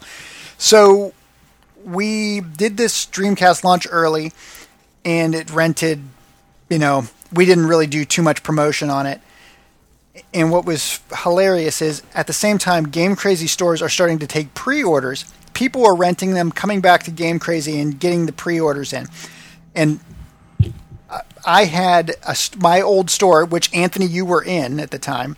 Right, Riley Had- Hills, a flagship store here. We were just outside selling more Dreamcast. We we had more pre-orders for Dreamcast than any other five stores. We were just huge on it, and uh, we had NFL 2K showing on a loop. It was amazing. It was fantastic. Then um, something I was unaware of until I became much older is that corporations are not filled with the nicest of people. oh. And um, Hollywood Video claimed that Sega did not eat, meet their end of the bargain, and we refused to pay Sega of America six million dollars. Wow. And that was the beginning. And of course, at this time, who was the? Uh, you met him, Anthony. Step down. Uh, I can't think of his name right now. Uh, Are we name drop? Are we? T- is it start with an S? no, no, no, no, no. I'm talking about Sega. Sega's Uh, was it Tom? Tom? Oh, Bernie- Kalinske? Bernie Stolar? No, Bernie Sto- Stolar Bernie stepped Stolar, down in right. August. That's right. right before the launch of the Dreamcast. And be, I mean, seriously, they, they lost six million dollars in revenue because Hollywood didn't pay. Well, here's the thing: we that started a huge, massive lawsuit where Sega's like, "You owe us that money. We gave you these consoles, and essentially we stole them." And it wasn't me; it was executives. I had written checks and POs and all that stuff, but they weren't Stolen for sake of conversation in terms of using that term for the company itself, not like someone broke in and. But No, right, it was they, just they, it wasn't basically- pay, right lack of payment. So in that sense, it was stolen. Right. And uh, so Sega started off in a $6 million hole prior to even getting to retail. So now we had done our job at retail to, to pre order, and I think there were several hundred game consoles that we had pre ordered. And guess what Sega was not going to do because we weren't paying oh, them? Oh, right. They didn't send us any. So we had to run out to every store from Fred Meyer to Oh, so that makes sense. That's why you were scrambling around trying to go to all the stores to get the Dreamcast right. to so meet that, customer demand. that is correct. So what were you cutting large company checks and things of that nature to? Yeah. to they gave me a credit card with a crazy amount on it, and I just went out and bought several hundred Dreamcasts from every store. Wow. Yeah, so those are the things you don't like you never hear of. But I was that was that was my introduction. So after that, a bunch of the people that I used to work with, one went to Sega to work. Uh, believe it or not, after that cluster cluster, if he went to Sega, but um, I went to that. I was working in Game Crazy, and here's here's what's. Um, I'm I'm just giving you a litany of stories. Is there any questions you have? Because I can keep going. no, I was going to ask you because like it's interesting because like thinking about me over my life. So I one of my one of my close friends um, I met because he worked at a local game store, and I know you, and I feel like I know like oh, and I do a podcast with somebody else who used to own his own game store, and so like I feel like I've known like a lot of people who you know have worked in game retail. And i mean like just just overall like because I, I think like when you're when you're a gamer i feel like there's two dream jobs for you. There's either like doing what i do or doing what you guys did. And so on your side like as somebody who liked video games you know like what did you think of that job overall? I mean putting aside the kind of craziness of the the the corporate stuff like w- was that a game was that a job that you really enjoyed like being in the early days of Game Crazy were some of the best working days of my life because everything we did was to get the best games into people's hands as possible. Babbage's stunk. Babbage's was awful because, and that's GameStop, and EB was equally awful. I'd say EB was much better than You- Babbage's in what respect? Uh, by the way they were run. Oh, okay. the way those stores were run is Okay. by you know you'd have a district manager who would dictate here's what you need to do here's Yeah, what no, you need no argument. That, yeah, some of the okay, yeah, yeah. So there were some good staff members. I think that's where I got. To, there were some good people we crossed paths with. oh yeah oh yeah But no, not- no no yeah, no i'm not yeah, going to say yeah. that people were bad i'm just saying that the, the the situation we were in was was not the the best from a from a game sales perspective perspective i want to sell somebody the best game possible Right. right that game sometimes will be Diddy Kong Racing. That Right. game sometimes will be GoldenEye, right? You got to figure out who you're talking to, and it really was a great way to interact with individuals and share the love of this pastime, which is fantastic. You're right. Right. Shidoshi, you're right. The best jobs would be either to write about it or to share it with others. And that's what this industry is about, I think. And that's what draws me to it. Is that I I believe and it's Plato who said this and I've been saying it for years. I've been stealing his quote for years is that you can learn more about somebody during an hour of play than you can in a lifetime of conversation. And you can tell what kind of person somebody is very quickly by the way they play. And mm-hmm. and so being able to interact with people, share with people, get experiences out there. So Babbage's was very tough, but coming into Game Crazy where we could build our own destiny, build our own future was phenomenal. We were there at the start of the Dreamcast. We were there even before the start of the Dreamcast. We were meeting with companies and talking about what products. I was buying games that I would I would believe I, I bought more Oomjammer Lammies and Lunar Silver Star Story. Like I bought all of these great games that I knew were going to get into people's hands, and that was exciting. But what happened, what wound up happening, is when Hollywood Video came in, they said, "Well, if we bring in more games, we can sell more of them, and then make more money." And the whole idea was like, you want to target what you're buying because you don't want to go roughshod and buy whatever. And th- what happened is Hollywood Video wound up turning into Babbage's and Game Craze, or Babbage's and uh, Ma- GameStop. Yeah, b- uh, yeah, maybe like Babbage's and GameStop Light.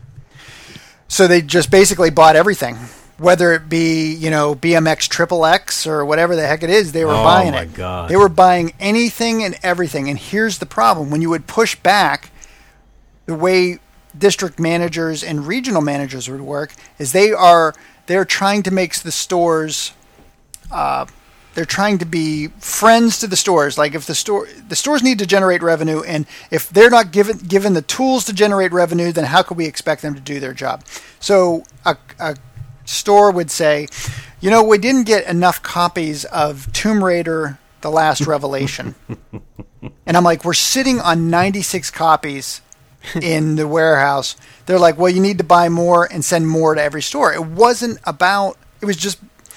It was. It made it crazy. So I wound up buying, I think, two pallets of Resident Evil 2 on Nintendo 64 because hmm. I couldn't. And you know how many we sold? Six, probably. I. And, and and that's what it turned out to. People were buying. This is the thing. Superman 64 is a pretty bad game made even worse when there's several thousand in retail. That game should not allowed to be in retail. It should be seen and been like, no, we're not going to buy, you know, six deep per store because it's Superman. Okay, so then what? Yeah, what I mean, so what is the reasoning then for somebody making those kind of decisions to buy those gigantic of lots of games that people are saying aren't going to sell that many copies? It comes down to it, it. That's something that I learned the hard way. When I came in and I was running it, it was 72 stores. I could manage it with a small crew. That was great. But once it started expanding, you started buying games by council. And when you start buying games by council, you have 12 to 20 people in a room talking about here's where we see this, here's where you see that. Basically, uh, creating your own. Uh, what, I can't even what parliament of what games are going to be purchased. But you have, just like in politics, you have the people who are going out there to uh, imbibe or to what are they called? They're, uh, oh my gosh! In politics, the people that come out the oh shoot! I wish you would edit this. No, we be- no editing on this show. Ah, they're called. Uh, fi- they're the people that come in and deal with politicians and oh shoot, begins with an Lobbyists? L. Lobbyists. God bless you. Yes. So, game companies would have lobbyists come out, and you've been to E3. You know how much alcohol is flowing. You know how many backdoor deals are being made. Yeah. People, these game lobbyists, which are distributors, would come out and say, "Hey, I know this game's shit." And this is their words, not mine, so I can swear here. I know this game is shit but you got to buy this and i can guarantee you more copies like if you buy this piece of crap konami game like Gallop, Gallop Racer wasn't Konami, that was Tecmo. But if you could buy this piece of crap game, I can guarantee you X number more on Metal Gear. I'll I'll basically so that's kind of how that was working. Whereas you're- you're buying for future titles, and then of course buyers that I worked with were stealing uh, we're stealing copies. We're getting motorcycles given to them.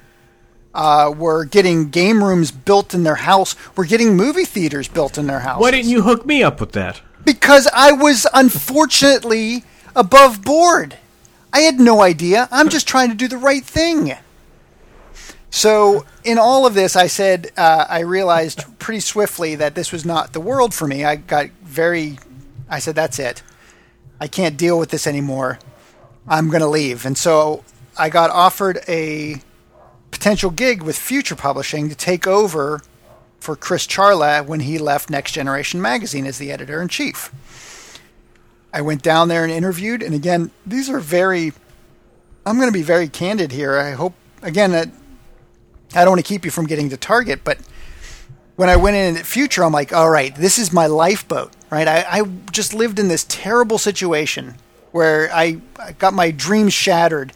Everything I thought about games has been turned on its ear. So I'm going to go into games writing and editing because I was kind of that's part of my history as well as in writing. So I'm like, this would be great. interviewed there. They loved me. There was I was going to take over for Chris, who was going to Backbone Entertainment, who did some things with games apparently. Um, but I went in there and I met with Chris's boss, and he had me in his room, and I really good conversation. And then he's like, "So can you write?" He goes, "Anybody can write a good review about a good game, but I'm looking for people who can write good reviews about bad games." And I said, "Well." That's not what Next Generation's all about, right? Next Generation's all about integrity. He's like, yeah, no, we're to need to push more bad games. And I'm like, holy crap, what's going on? This can't be. Retail just got turned on its ear, and then publishing got turned on its ear. So I, uh, they offered me a position, and I realized that it wasn't going to do what I needed it to do. And so I called Chris and I said, I can't do it. And then six months later, it was shut down. so Next Generation was no more.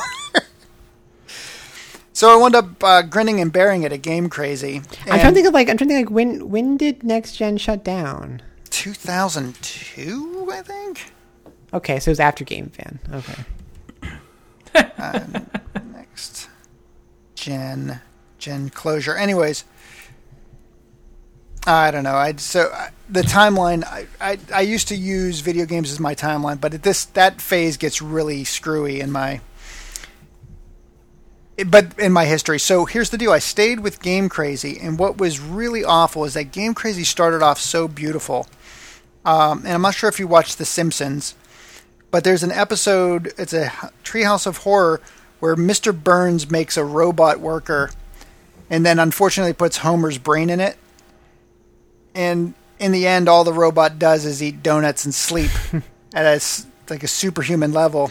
And Mr. Burns laments. He is like it. It it was supposed to be a thing of beauty, and not this, you know, conglaverous what co- cogs and camshafts. Anyways, he just laments that what it could have been. And Game Crazy was that. Game Crazy could have been a driving force in getting the right games into the right hands.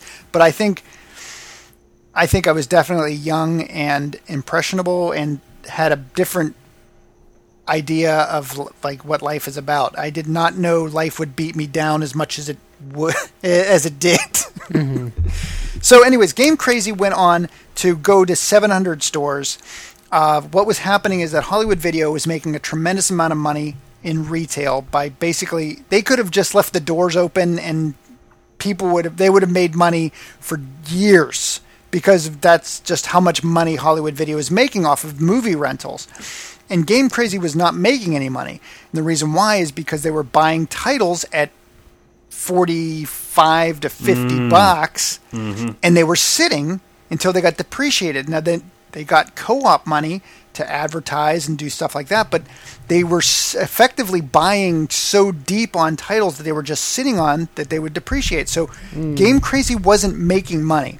And I, I knew this because I was on the Hollywood Video side after after leaving Game Crazy. I went to Hollywood Video in 2003. So I worked in their marketing group for Game Crazy and Hollywood Video. So here's the deal. I saw that Game Crazy was getting funded by Hollywood Video and the tunes like no money was being invested in Hollywood Video. All the money was going into Game Crazy. Game Crazy is full of all these young kids who are saying like, "Where this is the greatest job ever. I get to buy whatever games I want, and they go in the store and I get to play games." That's the mentality there.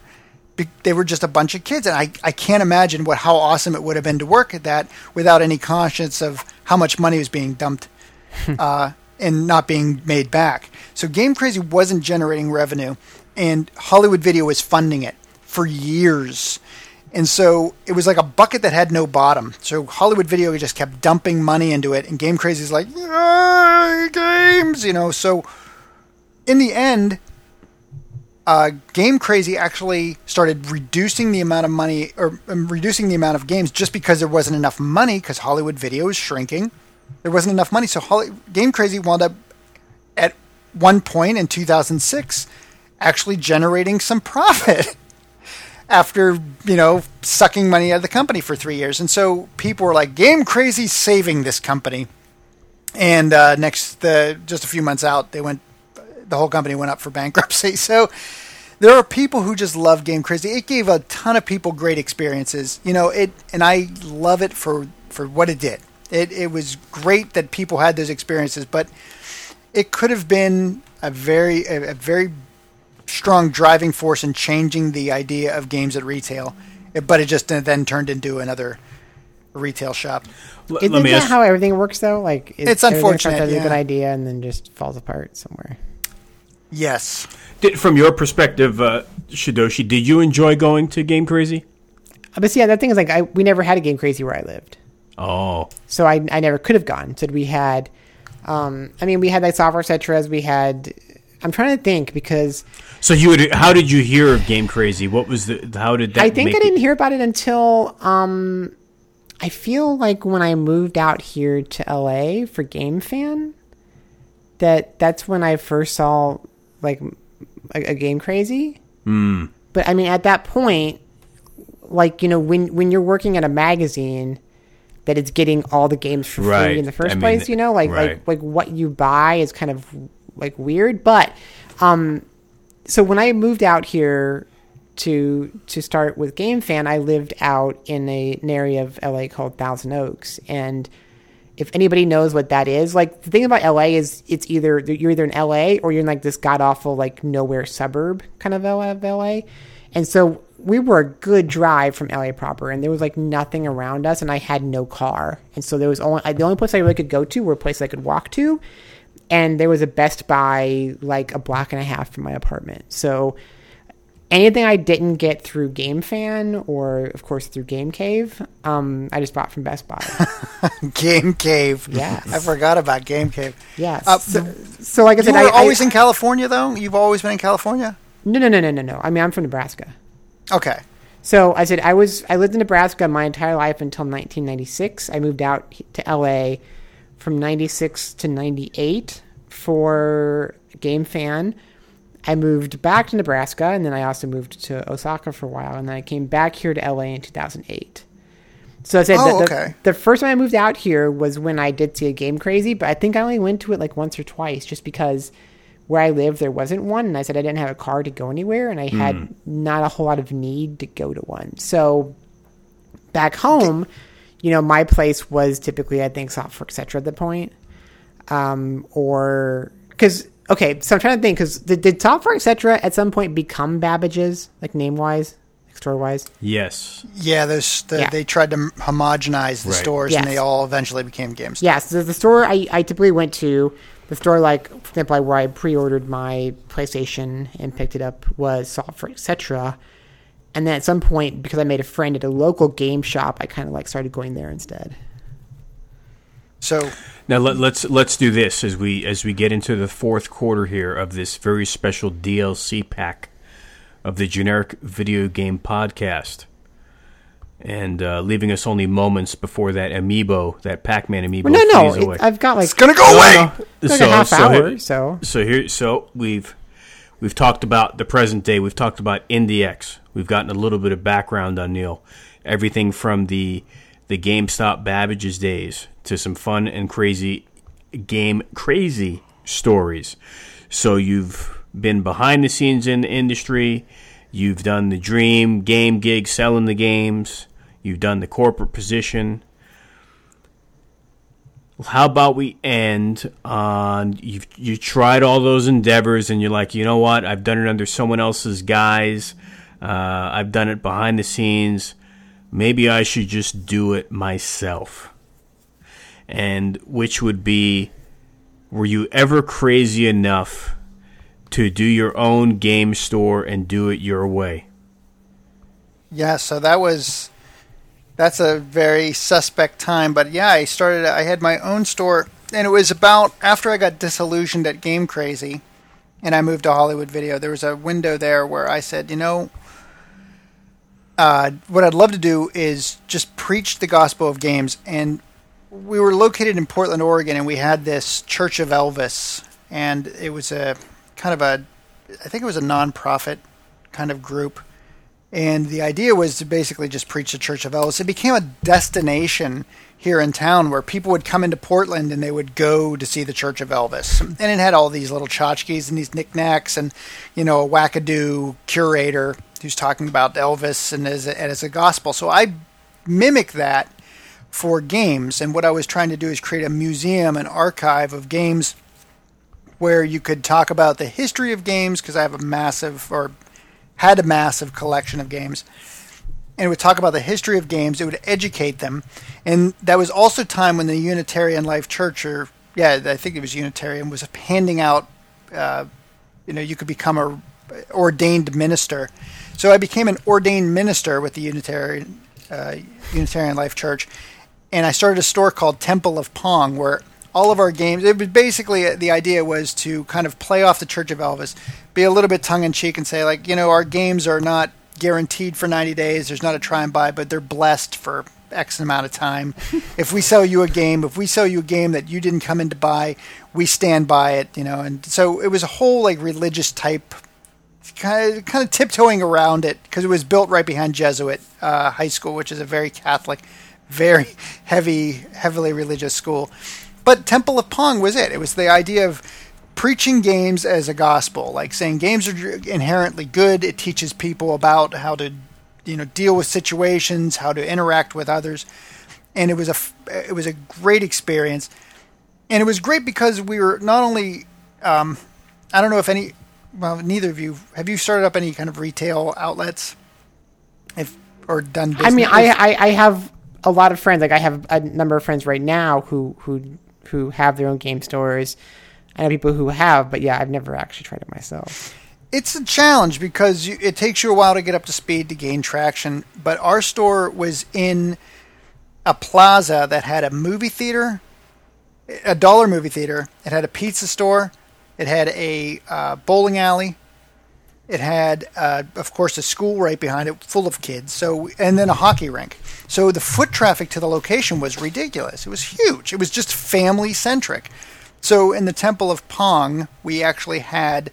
Uh, we sh- we were getting games in from Japan. We had the first GameCube, we had the Panasonic GameCube Q hooked up in there, and we were showing Resident Evil, and we were showing that to to people who hadn't seen games like this before. And still, I just picked up that Resident Evil again on PlayStation. Holy cow, that thing still holds up. It's beautiful. The game's gorgeous.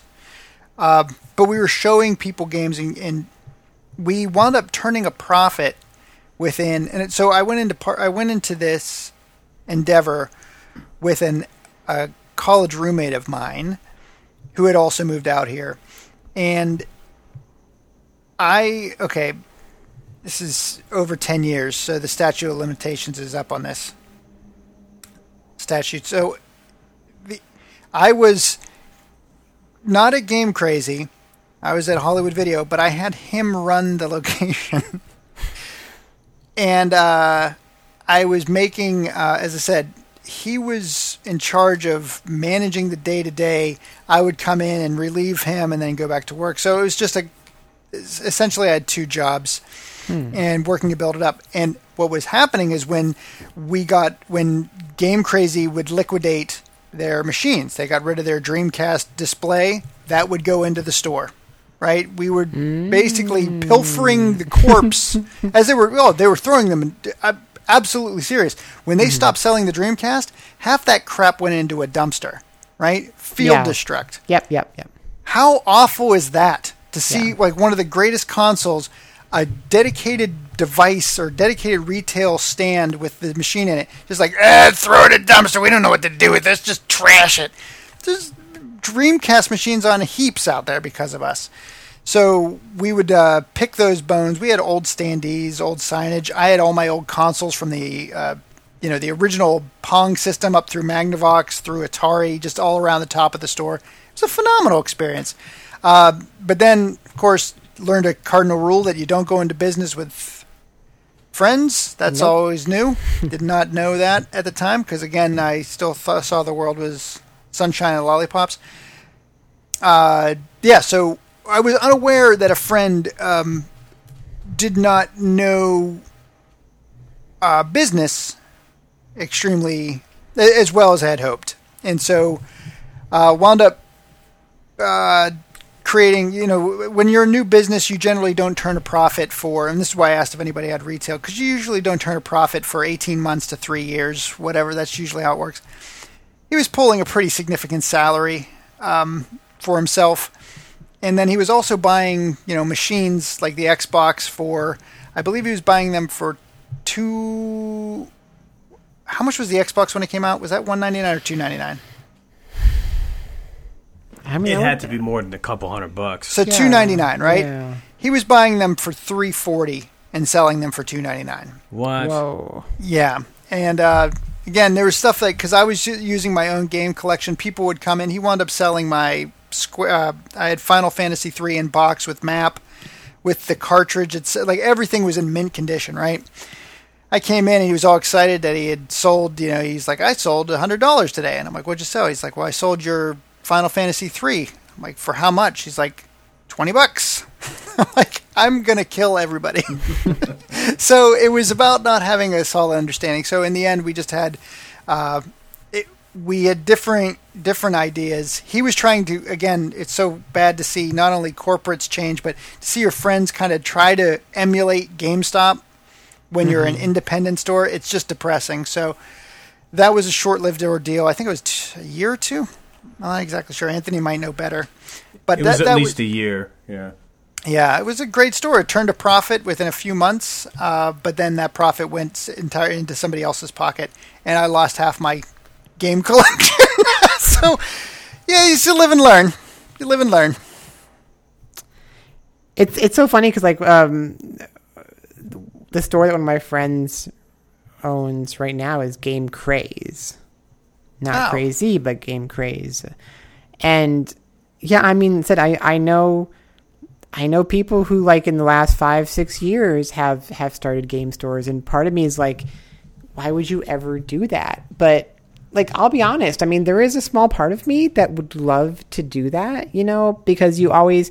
I guess like the thing for me is, especially if you go to like a GameStop, like you know, you go in there and you're just like, you you can tell there's just no love there. And and I mean the people working there I'm not saying that they don't have the love. Like they they might be genuine real you know gamers but just overall the kind of corporate culture and and and how things are run you can tell there's just there's no love for games. It's a product. You know especially when like you you see like all the things like okay let's just gut these games. Like the DS cartridges are always just the cartridge itself and the box has been thrown away and and whatever. Um so you, there is a part of you like if you do love games there's always a part of you like man i would love to have my own game store you know and and open that up. And especially i said thinking back to kind of the game stores that i used to go to when i was when i was younger and the kind of because I, mean, 'cause I grew up well i grew up but um i really remember because i was the, the point where i was kind of like you know on my own as an adult could buy things could drive around and stuff that was really like the kind of high point of um, the the local game store. I guess kind of before that too, because I remember like one of the, the local game stores was big on Nintendo, so I guess it was before that as well. But um, I really remember like that that boom of like the local game store, you know, and that's never kind of left me. And I remember the ones that did it well and the ones that really sucked at it, and you're always kind of like, man, I wish I could kind of do that and have my own store and kind of do it the way I think it should be done. You know, there, I think there's always that passion inside of you if you care about games at all. Would, would you like the unfiltered version of me on this episode of Generic Video Game Podcast? Sure. I too, all jokes aside, think that I would like to run a store like that or a specialty shop and and spread the passion of gaming. And then there's that one thing that always stops me. I know what it is. I remember that oh, that's right. I would have to deal with customers. I was going to say it's customers. I, and I look, I, I know, and I know where this is going. And I, I, and I want to be very careful in what I say on this because I have a lot of I love for a lot of, for a lot of I people. I rambled for hours without even thinking. Yes, um, especially for our listeners who are, are all fantastic and wonderful people who like video games. I've killed Uh, half of them. But there is the kind of I've you know you you see like ha- me not having worked there like you guys have a different perspective than I do. Oh, but me going into these stores and just kind of seeing you and I okay I don't know. And this is be an interesting question. Like is it the same these days? Because these days you have chat rooms Facebook Twitter all these kind of things but I think before you know when the internet wasn't really a thing or it was still a very small thing and you didn't have that ability to reach out and connect with other gamers um, you know, the the local game store was kind of where you went and just sat there for an hour, two hours, wanting to talk to people about video games. So I, I kind Right. of, even beyond like the crappy customer, like no matter what you do, you know, there's going to be that kind of crappy customer level. But I think you also have to have a special kind of patience for all the people who want to come in and just talk about video games to you. I'm assuming. so I'm going to give the other half of my of this this pipe dream because another close friend of mine. Oh, he was in a mood last year and was dreaming up all this stuff in like a comic shop or a game shop, and he's like, you know, we should do X, Y, and Z. And then I was honest, and I brought up the whole people thing and that you know the the the unfortunate aspect. And it's not that I dislike all people, uh, or you know, an over, overwhelming majority. but I said, but I said for real, I said, look, I said the best thing I could see doing at this point in my life, at this age, uh, you know, with this type of endeavor, is it would have to be like like a, a play along. Like across the street, there's some nice office space. It's a nice area, right? Maybe rent out a spot that's not too big or you know unnecessary, and maybe do like an NCSX which would be like which is would be a ton of work because you'd have to have the right you know marketing you know the right um, to get people to go to the site you know maybe express your passion and love for the hobby through the specialty nature of it through the shop and then do you you know and then maybe report their day to day with a couple people you trust or other workers and then get you know get a good system or game plan down. And then the other caveat was maybe you know this would be crazy maybe select people or hardcore that you already know or through like a trust system they could come in and buy but it's not like uh, it's primarily online and uh, uh, you know website run with like maybe an exclusive club around town of people that can go to but not like everyone like from GameStop and does that make sense like it would have to be like an Yeah. NCSX So to go back to your Ridge Racer conversation, you uh, and it was before that actually. You said, "Do you think you can make a racing game that's simple?" I would ask the question, "Do you think there's a place for video game stores like the old mom and pop video game stores?" I, I, think I, I, I do, and let me answer that. But let me also say before that, I get to that, because that's gonna be a big answer, and you guys are gonna laugh at me for this. But the thing, so I was back playing Style Savvy. And this is a game about customers coming into your store and you're trying to find them the perfect outfits, right? And I'm playing this game and I'm like, oh my God, customer service is the most fun and amazing thing in the entire world. Like, I want to do this as a job, you know? So I'm playing like Style Savvy thinking, like, man, I want my own store because I want to be able to do this thing. And, and obviously, it's not how it really works in real life. But like, that's what got me into kind of thinking I wanted to have a store. But so to answer your question, you know, it's kind of like magazines, I think. And I think it's very easy to say there's no place for magazines anymore, but I don't think that's the case. And I think part of the reason why I still have such a passion for a game store is because I, on a regular basis, go to Japan. And you go over there and you see their game stores, like their retro game stores and stuff.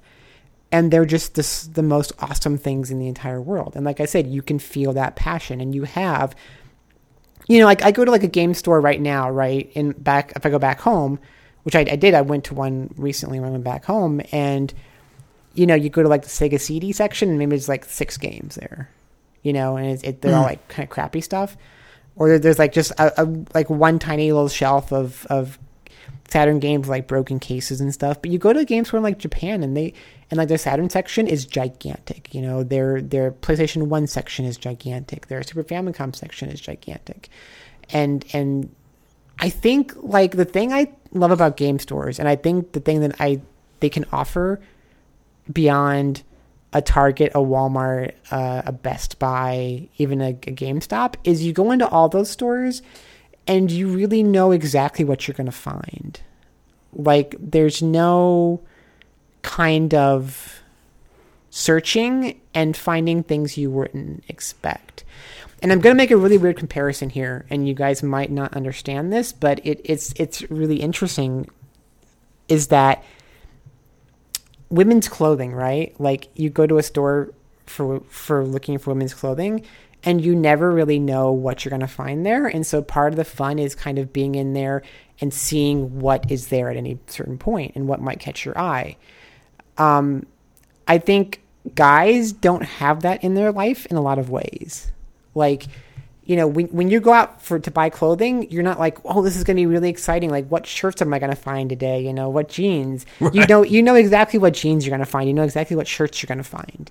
You know, th- there's there's not a lot of things I think guys have they can go out shopping for that really gets them that excitement of finding of just being able to look and browse at things and and and finding things they didn't expect to be, find there. And so I think tying this all around, like I think for guys, like I think that and and and to be clear, female gamers as well, but I think says that female gamers have this option for different kind of shopping experiences, but I, I think that gaming stores are one of the kind of places where you can have that kind of discovery. You know, when I think about my favorite um, times looking for music or looking for movies, it wasn't just going to Best Buy and picking up the new release. It was going to like these these you know old retro stores and like some some weird place's basement that you go down into, you know, on on wooden rickety stairs, and they have just like like drawer after drawer after drawer of, of, of CDs or, or LPs or whatever. Like I, I miss that and I want that in like a game store. I love that kind of aspect of going in and being like, wow, there's like so many Master System cartridges here and so many NES cartridges here. And I think even at a certain point, like, you know, I, I'm sure all three of us we've seen so many games over our lives that we there's still kind of like we know what the possibilities are there, but there's still right. that kind of excitement of man, I wonder what Super Nintendo games they have. I wonder what Game Gear games they have, you know, and and when you have a store that really has that variety and really has that selection, that that kind of almost like childlike wonder. Like I remember one of the things I in recent memory that made me kind of feel young again the most. And it's one of the reasons why I love DS so much. Is I would go to a store and look at their DS selection, and I would find games I had never heard about. Mm. And that's even with me working in this industry, you know. And I was like working at Play at the time. Even in that position and knowing a lot of these crazy little games, these niche titles, you know, Japanese imports, whatever there were still so many times I could go to like a Kmart or, or Best Buy or whatever and be like, I've never heard of this game before. And like that was really exciting. And so I kind of think that any store that can kind of bring that wonder back to you and that excitement of looking through stuff, like that's where I think a, a, a local game store can still have a place and still be something that people can get excited for again. I have to ask you this real quick. Do, do you ever watch uh, Game Chasers on YouTube? I think I'm trying to think because I saw one of those kind of things recently. Some of the it guys, was like, it was like yeah. four guys. They Right. went to a certain place and were looking through a bunch of tubs of stuff. So I've seen stuff like that. Yeah, yeah, yeah, yeah. Uh, it's just it's it's kind of a little bit similar to what you're to what you're talking about, but But I mean, I mean, But- think, think, think about like real quick. Think about like if you go to like a flea market or go to a garage sale or something. right. Sometimes like when you find games at those places, sometimes those are like the most enjoyable kind of experiences of finding games you can have because those are moments when you have absolutely no idea what's going to be in that stack. Do you know why I don't do that as much as I used to? people.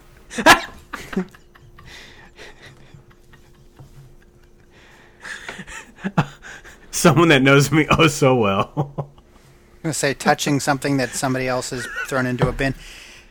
I would say that uh, when I used to go out to pawn shops out here, and I saw one of the biggest pieces of Wonderwood, I'd come. Uh, this was back when I was in the PS1. I'd find Atari cartridges, and Atari cartridges the the the story that you told right there, where I found cartridges that I I thought I knew the Atari Twenty Six Hundred. I thought I knew it really well. Uh, but you'd find cartridges that you had never seen before, and you, the, the, it's just this black piece of plastic, and you're like, "What the heck is on this?" The cover art is this, and I've never seen this. so the whole idea of wonder is is one thing, but if I were to go into a store here and find like, you know, you go into, I know what to expect. I'm going to see 800, you know, Mario games, and I'm going to see Duck Hunt because that's what kids trade in or whatever.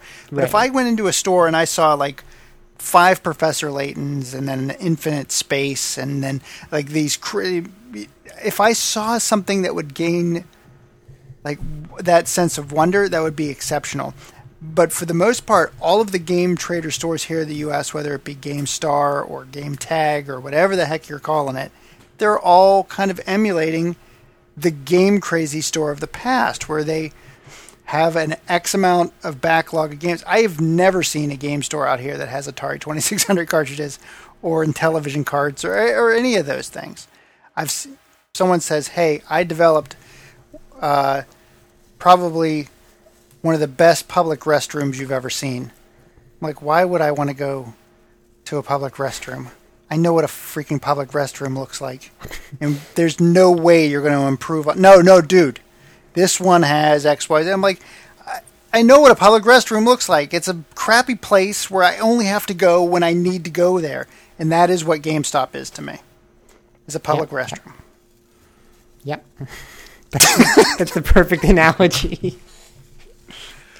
Well, do you uh, do you have any uh, closing words, or uh, just uh, everyone to find you on the twitters, or what? Yeah, I do have one thing. Um, I need a kidney, actually two. Oh. Uh, going back to me being nice to people, I figured that I would get one of them back, but it never did. So I really need help. But uh, outside of that, if I'm not exactly sure what the turn time is for these podcasts, you churn these out like Ziploc Pretty churns quick. out baggies. you are on more podcasts than I think there are hours in a day. I don't know how you. Well, I was just telling I was just telling Anthony I actually recorded another podcast. Oh, oh my word! So it's it's not a not a long one. I'm trying something new, so I I have to actually this it should it should be up by the time this comes oh out. But I have a new. I you know if, launch, if you so. don't want to let's see it's we got eleven twenty six Pacific. I did get a piece of uh, fan mail here, following up on GVGP nine. But uh, I don't know if you want to. I don't know. Is it? I mean, is something that would relate oh, to? Abs- absolutely, like, absolutely not. Okay, absolutely not. Okay. Yeah, I feel bad for him, like reading it. God, it's about mushy mushy pork sweets or something. and being like, "Here's a Absolutely piece of fan mail not. that had something to do with you." But uh, it's so, it's, it's been a potluck evening, a smorgasbord. Okay, you know, no, I'm gonna, you know, Neal, I'm gonna put you on the spot. I'm gonna put you Please. on the spot. Are we ever gonna get another podcast? Yes, actually, you are, and I would love to talk with you both offline about how to do this because uh, I am taking a bunch of elements of my life. Uh, I was looking to put together either a short little series of video vignettes followed up by a podcast. But I would love to, you know, I would say that Shidoshi, you've done a phenomenal job in this medium. Uh, by making yourself available by the, the production levels. But why would I expect anything less from somebody who used to be the curator of the Toriyama's fan club?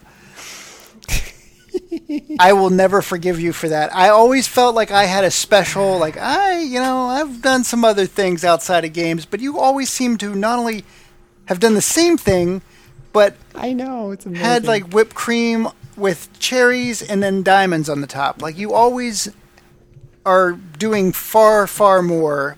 You're like a Neal's yeah. Neal's like the one that I always have above Shidoshi is that I I had all this Toriyama stuff, and then I just come in and be like, ah, I did this and this. Unbelievable! Like listen back to old podcasts. It, it, the podcast still exists, but I would love to probably, and it might be through email or it might be through another conversation, but talk to you about formulating what I'm trying to do because the idea is to talk about uh, what it's like to be like I've done a ton of things from everything from development to retail to you know the the media side. There's been so many different angles that I've covered in this, and one of them is that I'm getting older, and one of the things that I'm doing is I'm aging. I don't know if you do the same, but uh, I I just hit a really big birthday this year, so it's kind of scary. Yeah, your sweet sixteen.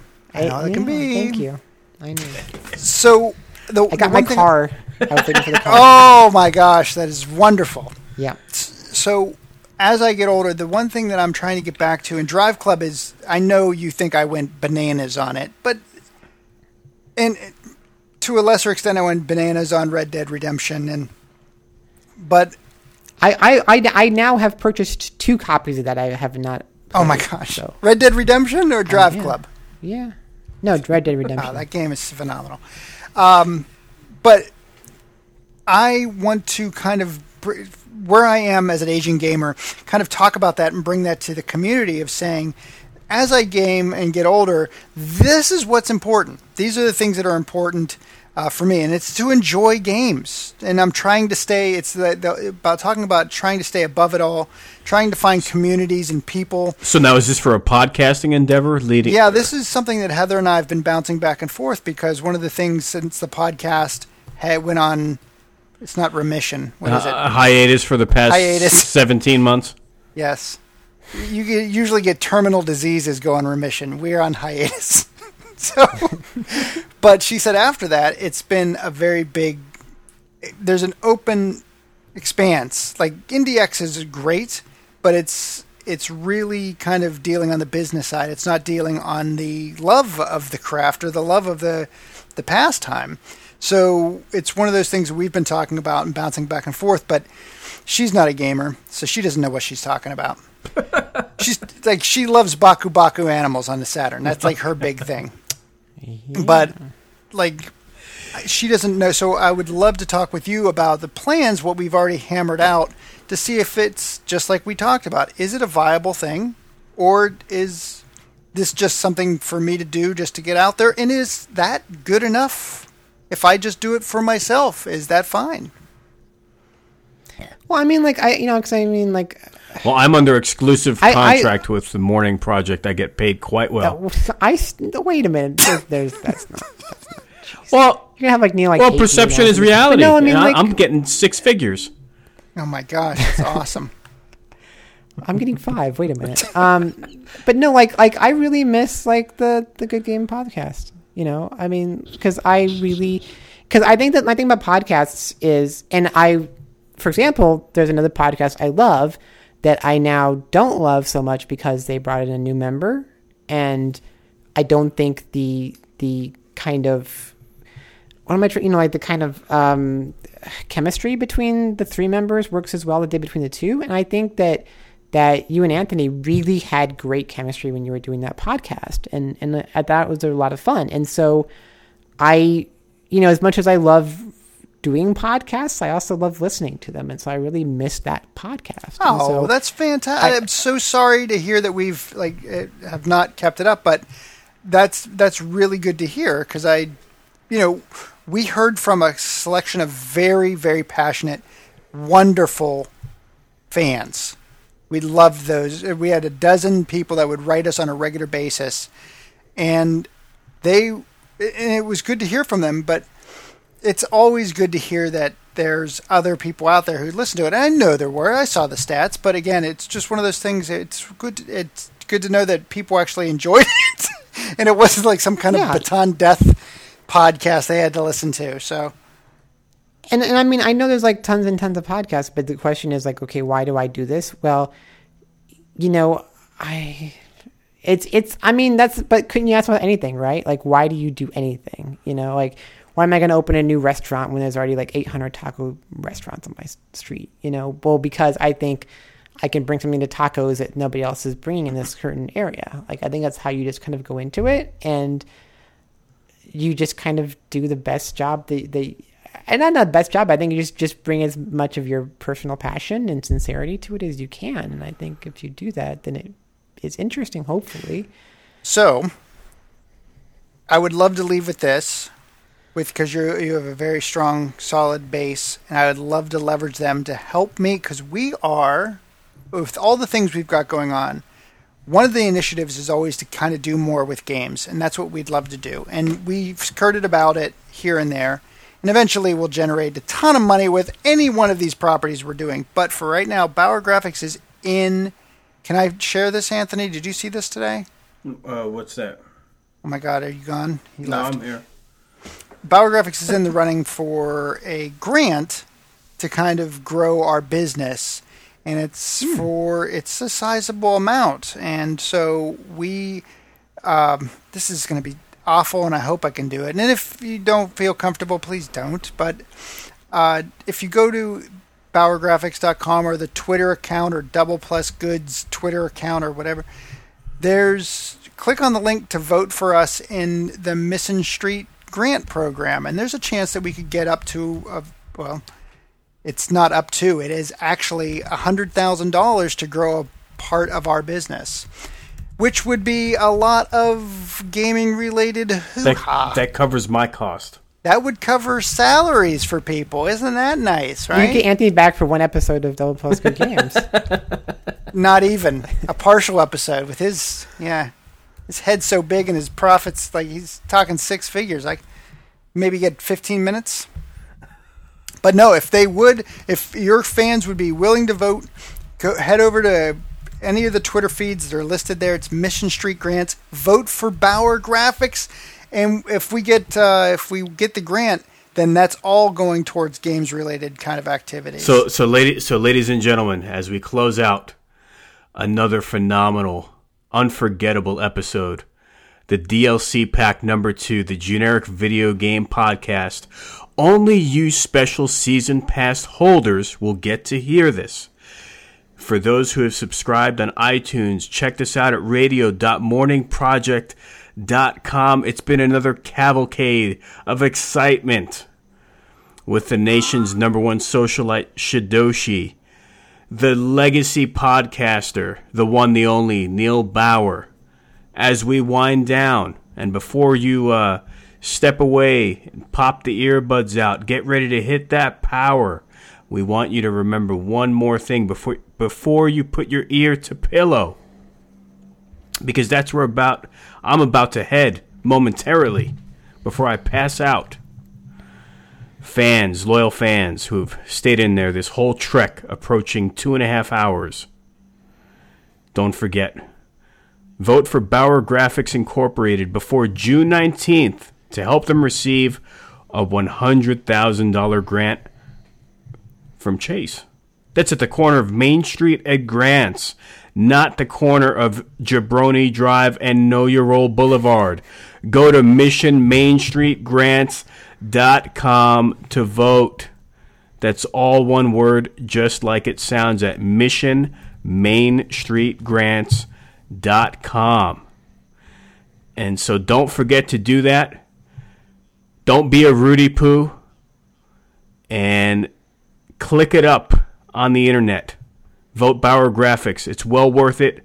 Gets us more gaming endeavors, more gaming stories for the hardcore and for those who are passionate and just love it all. All for the sake of gaming.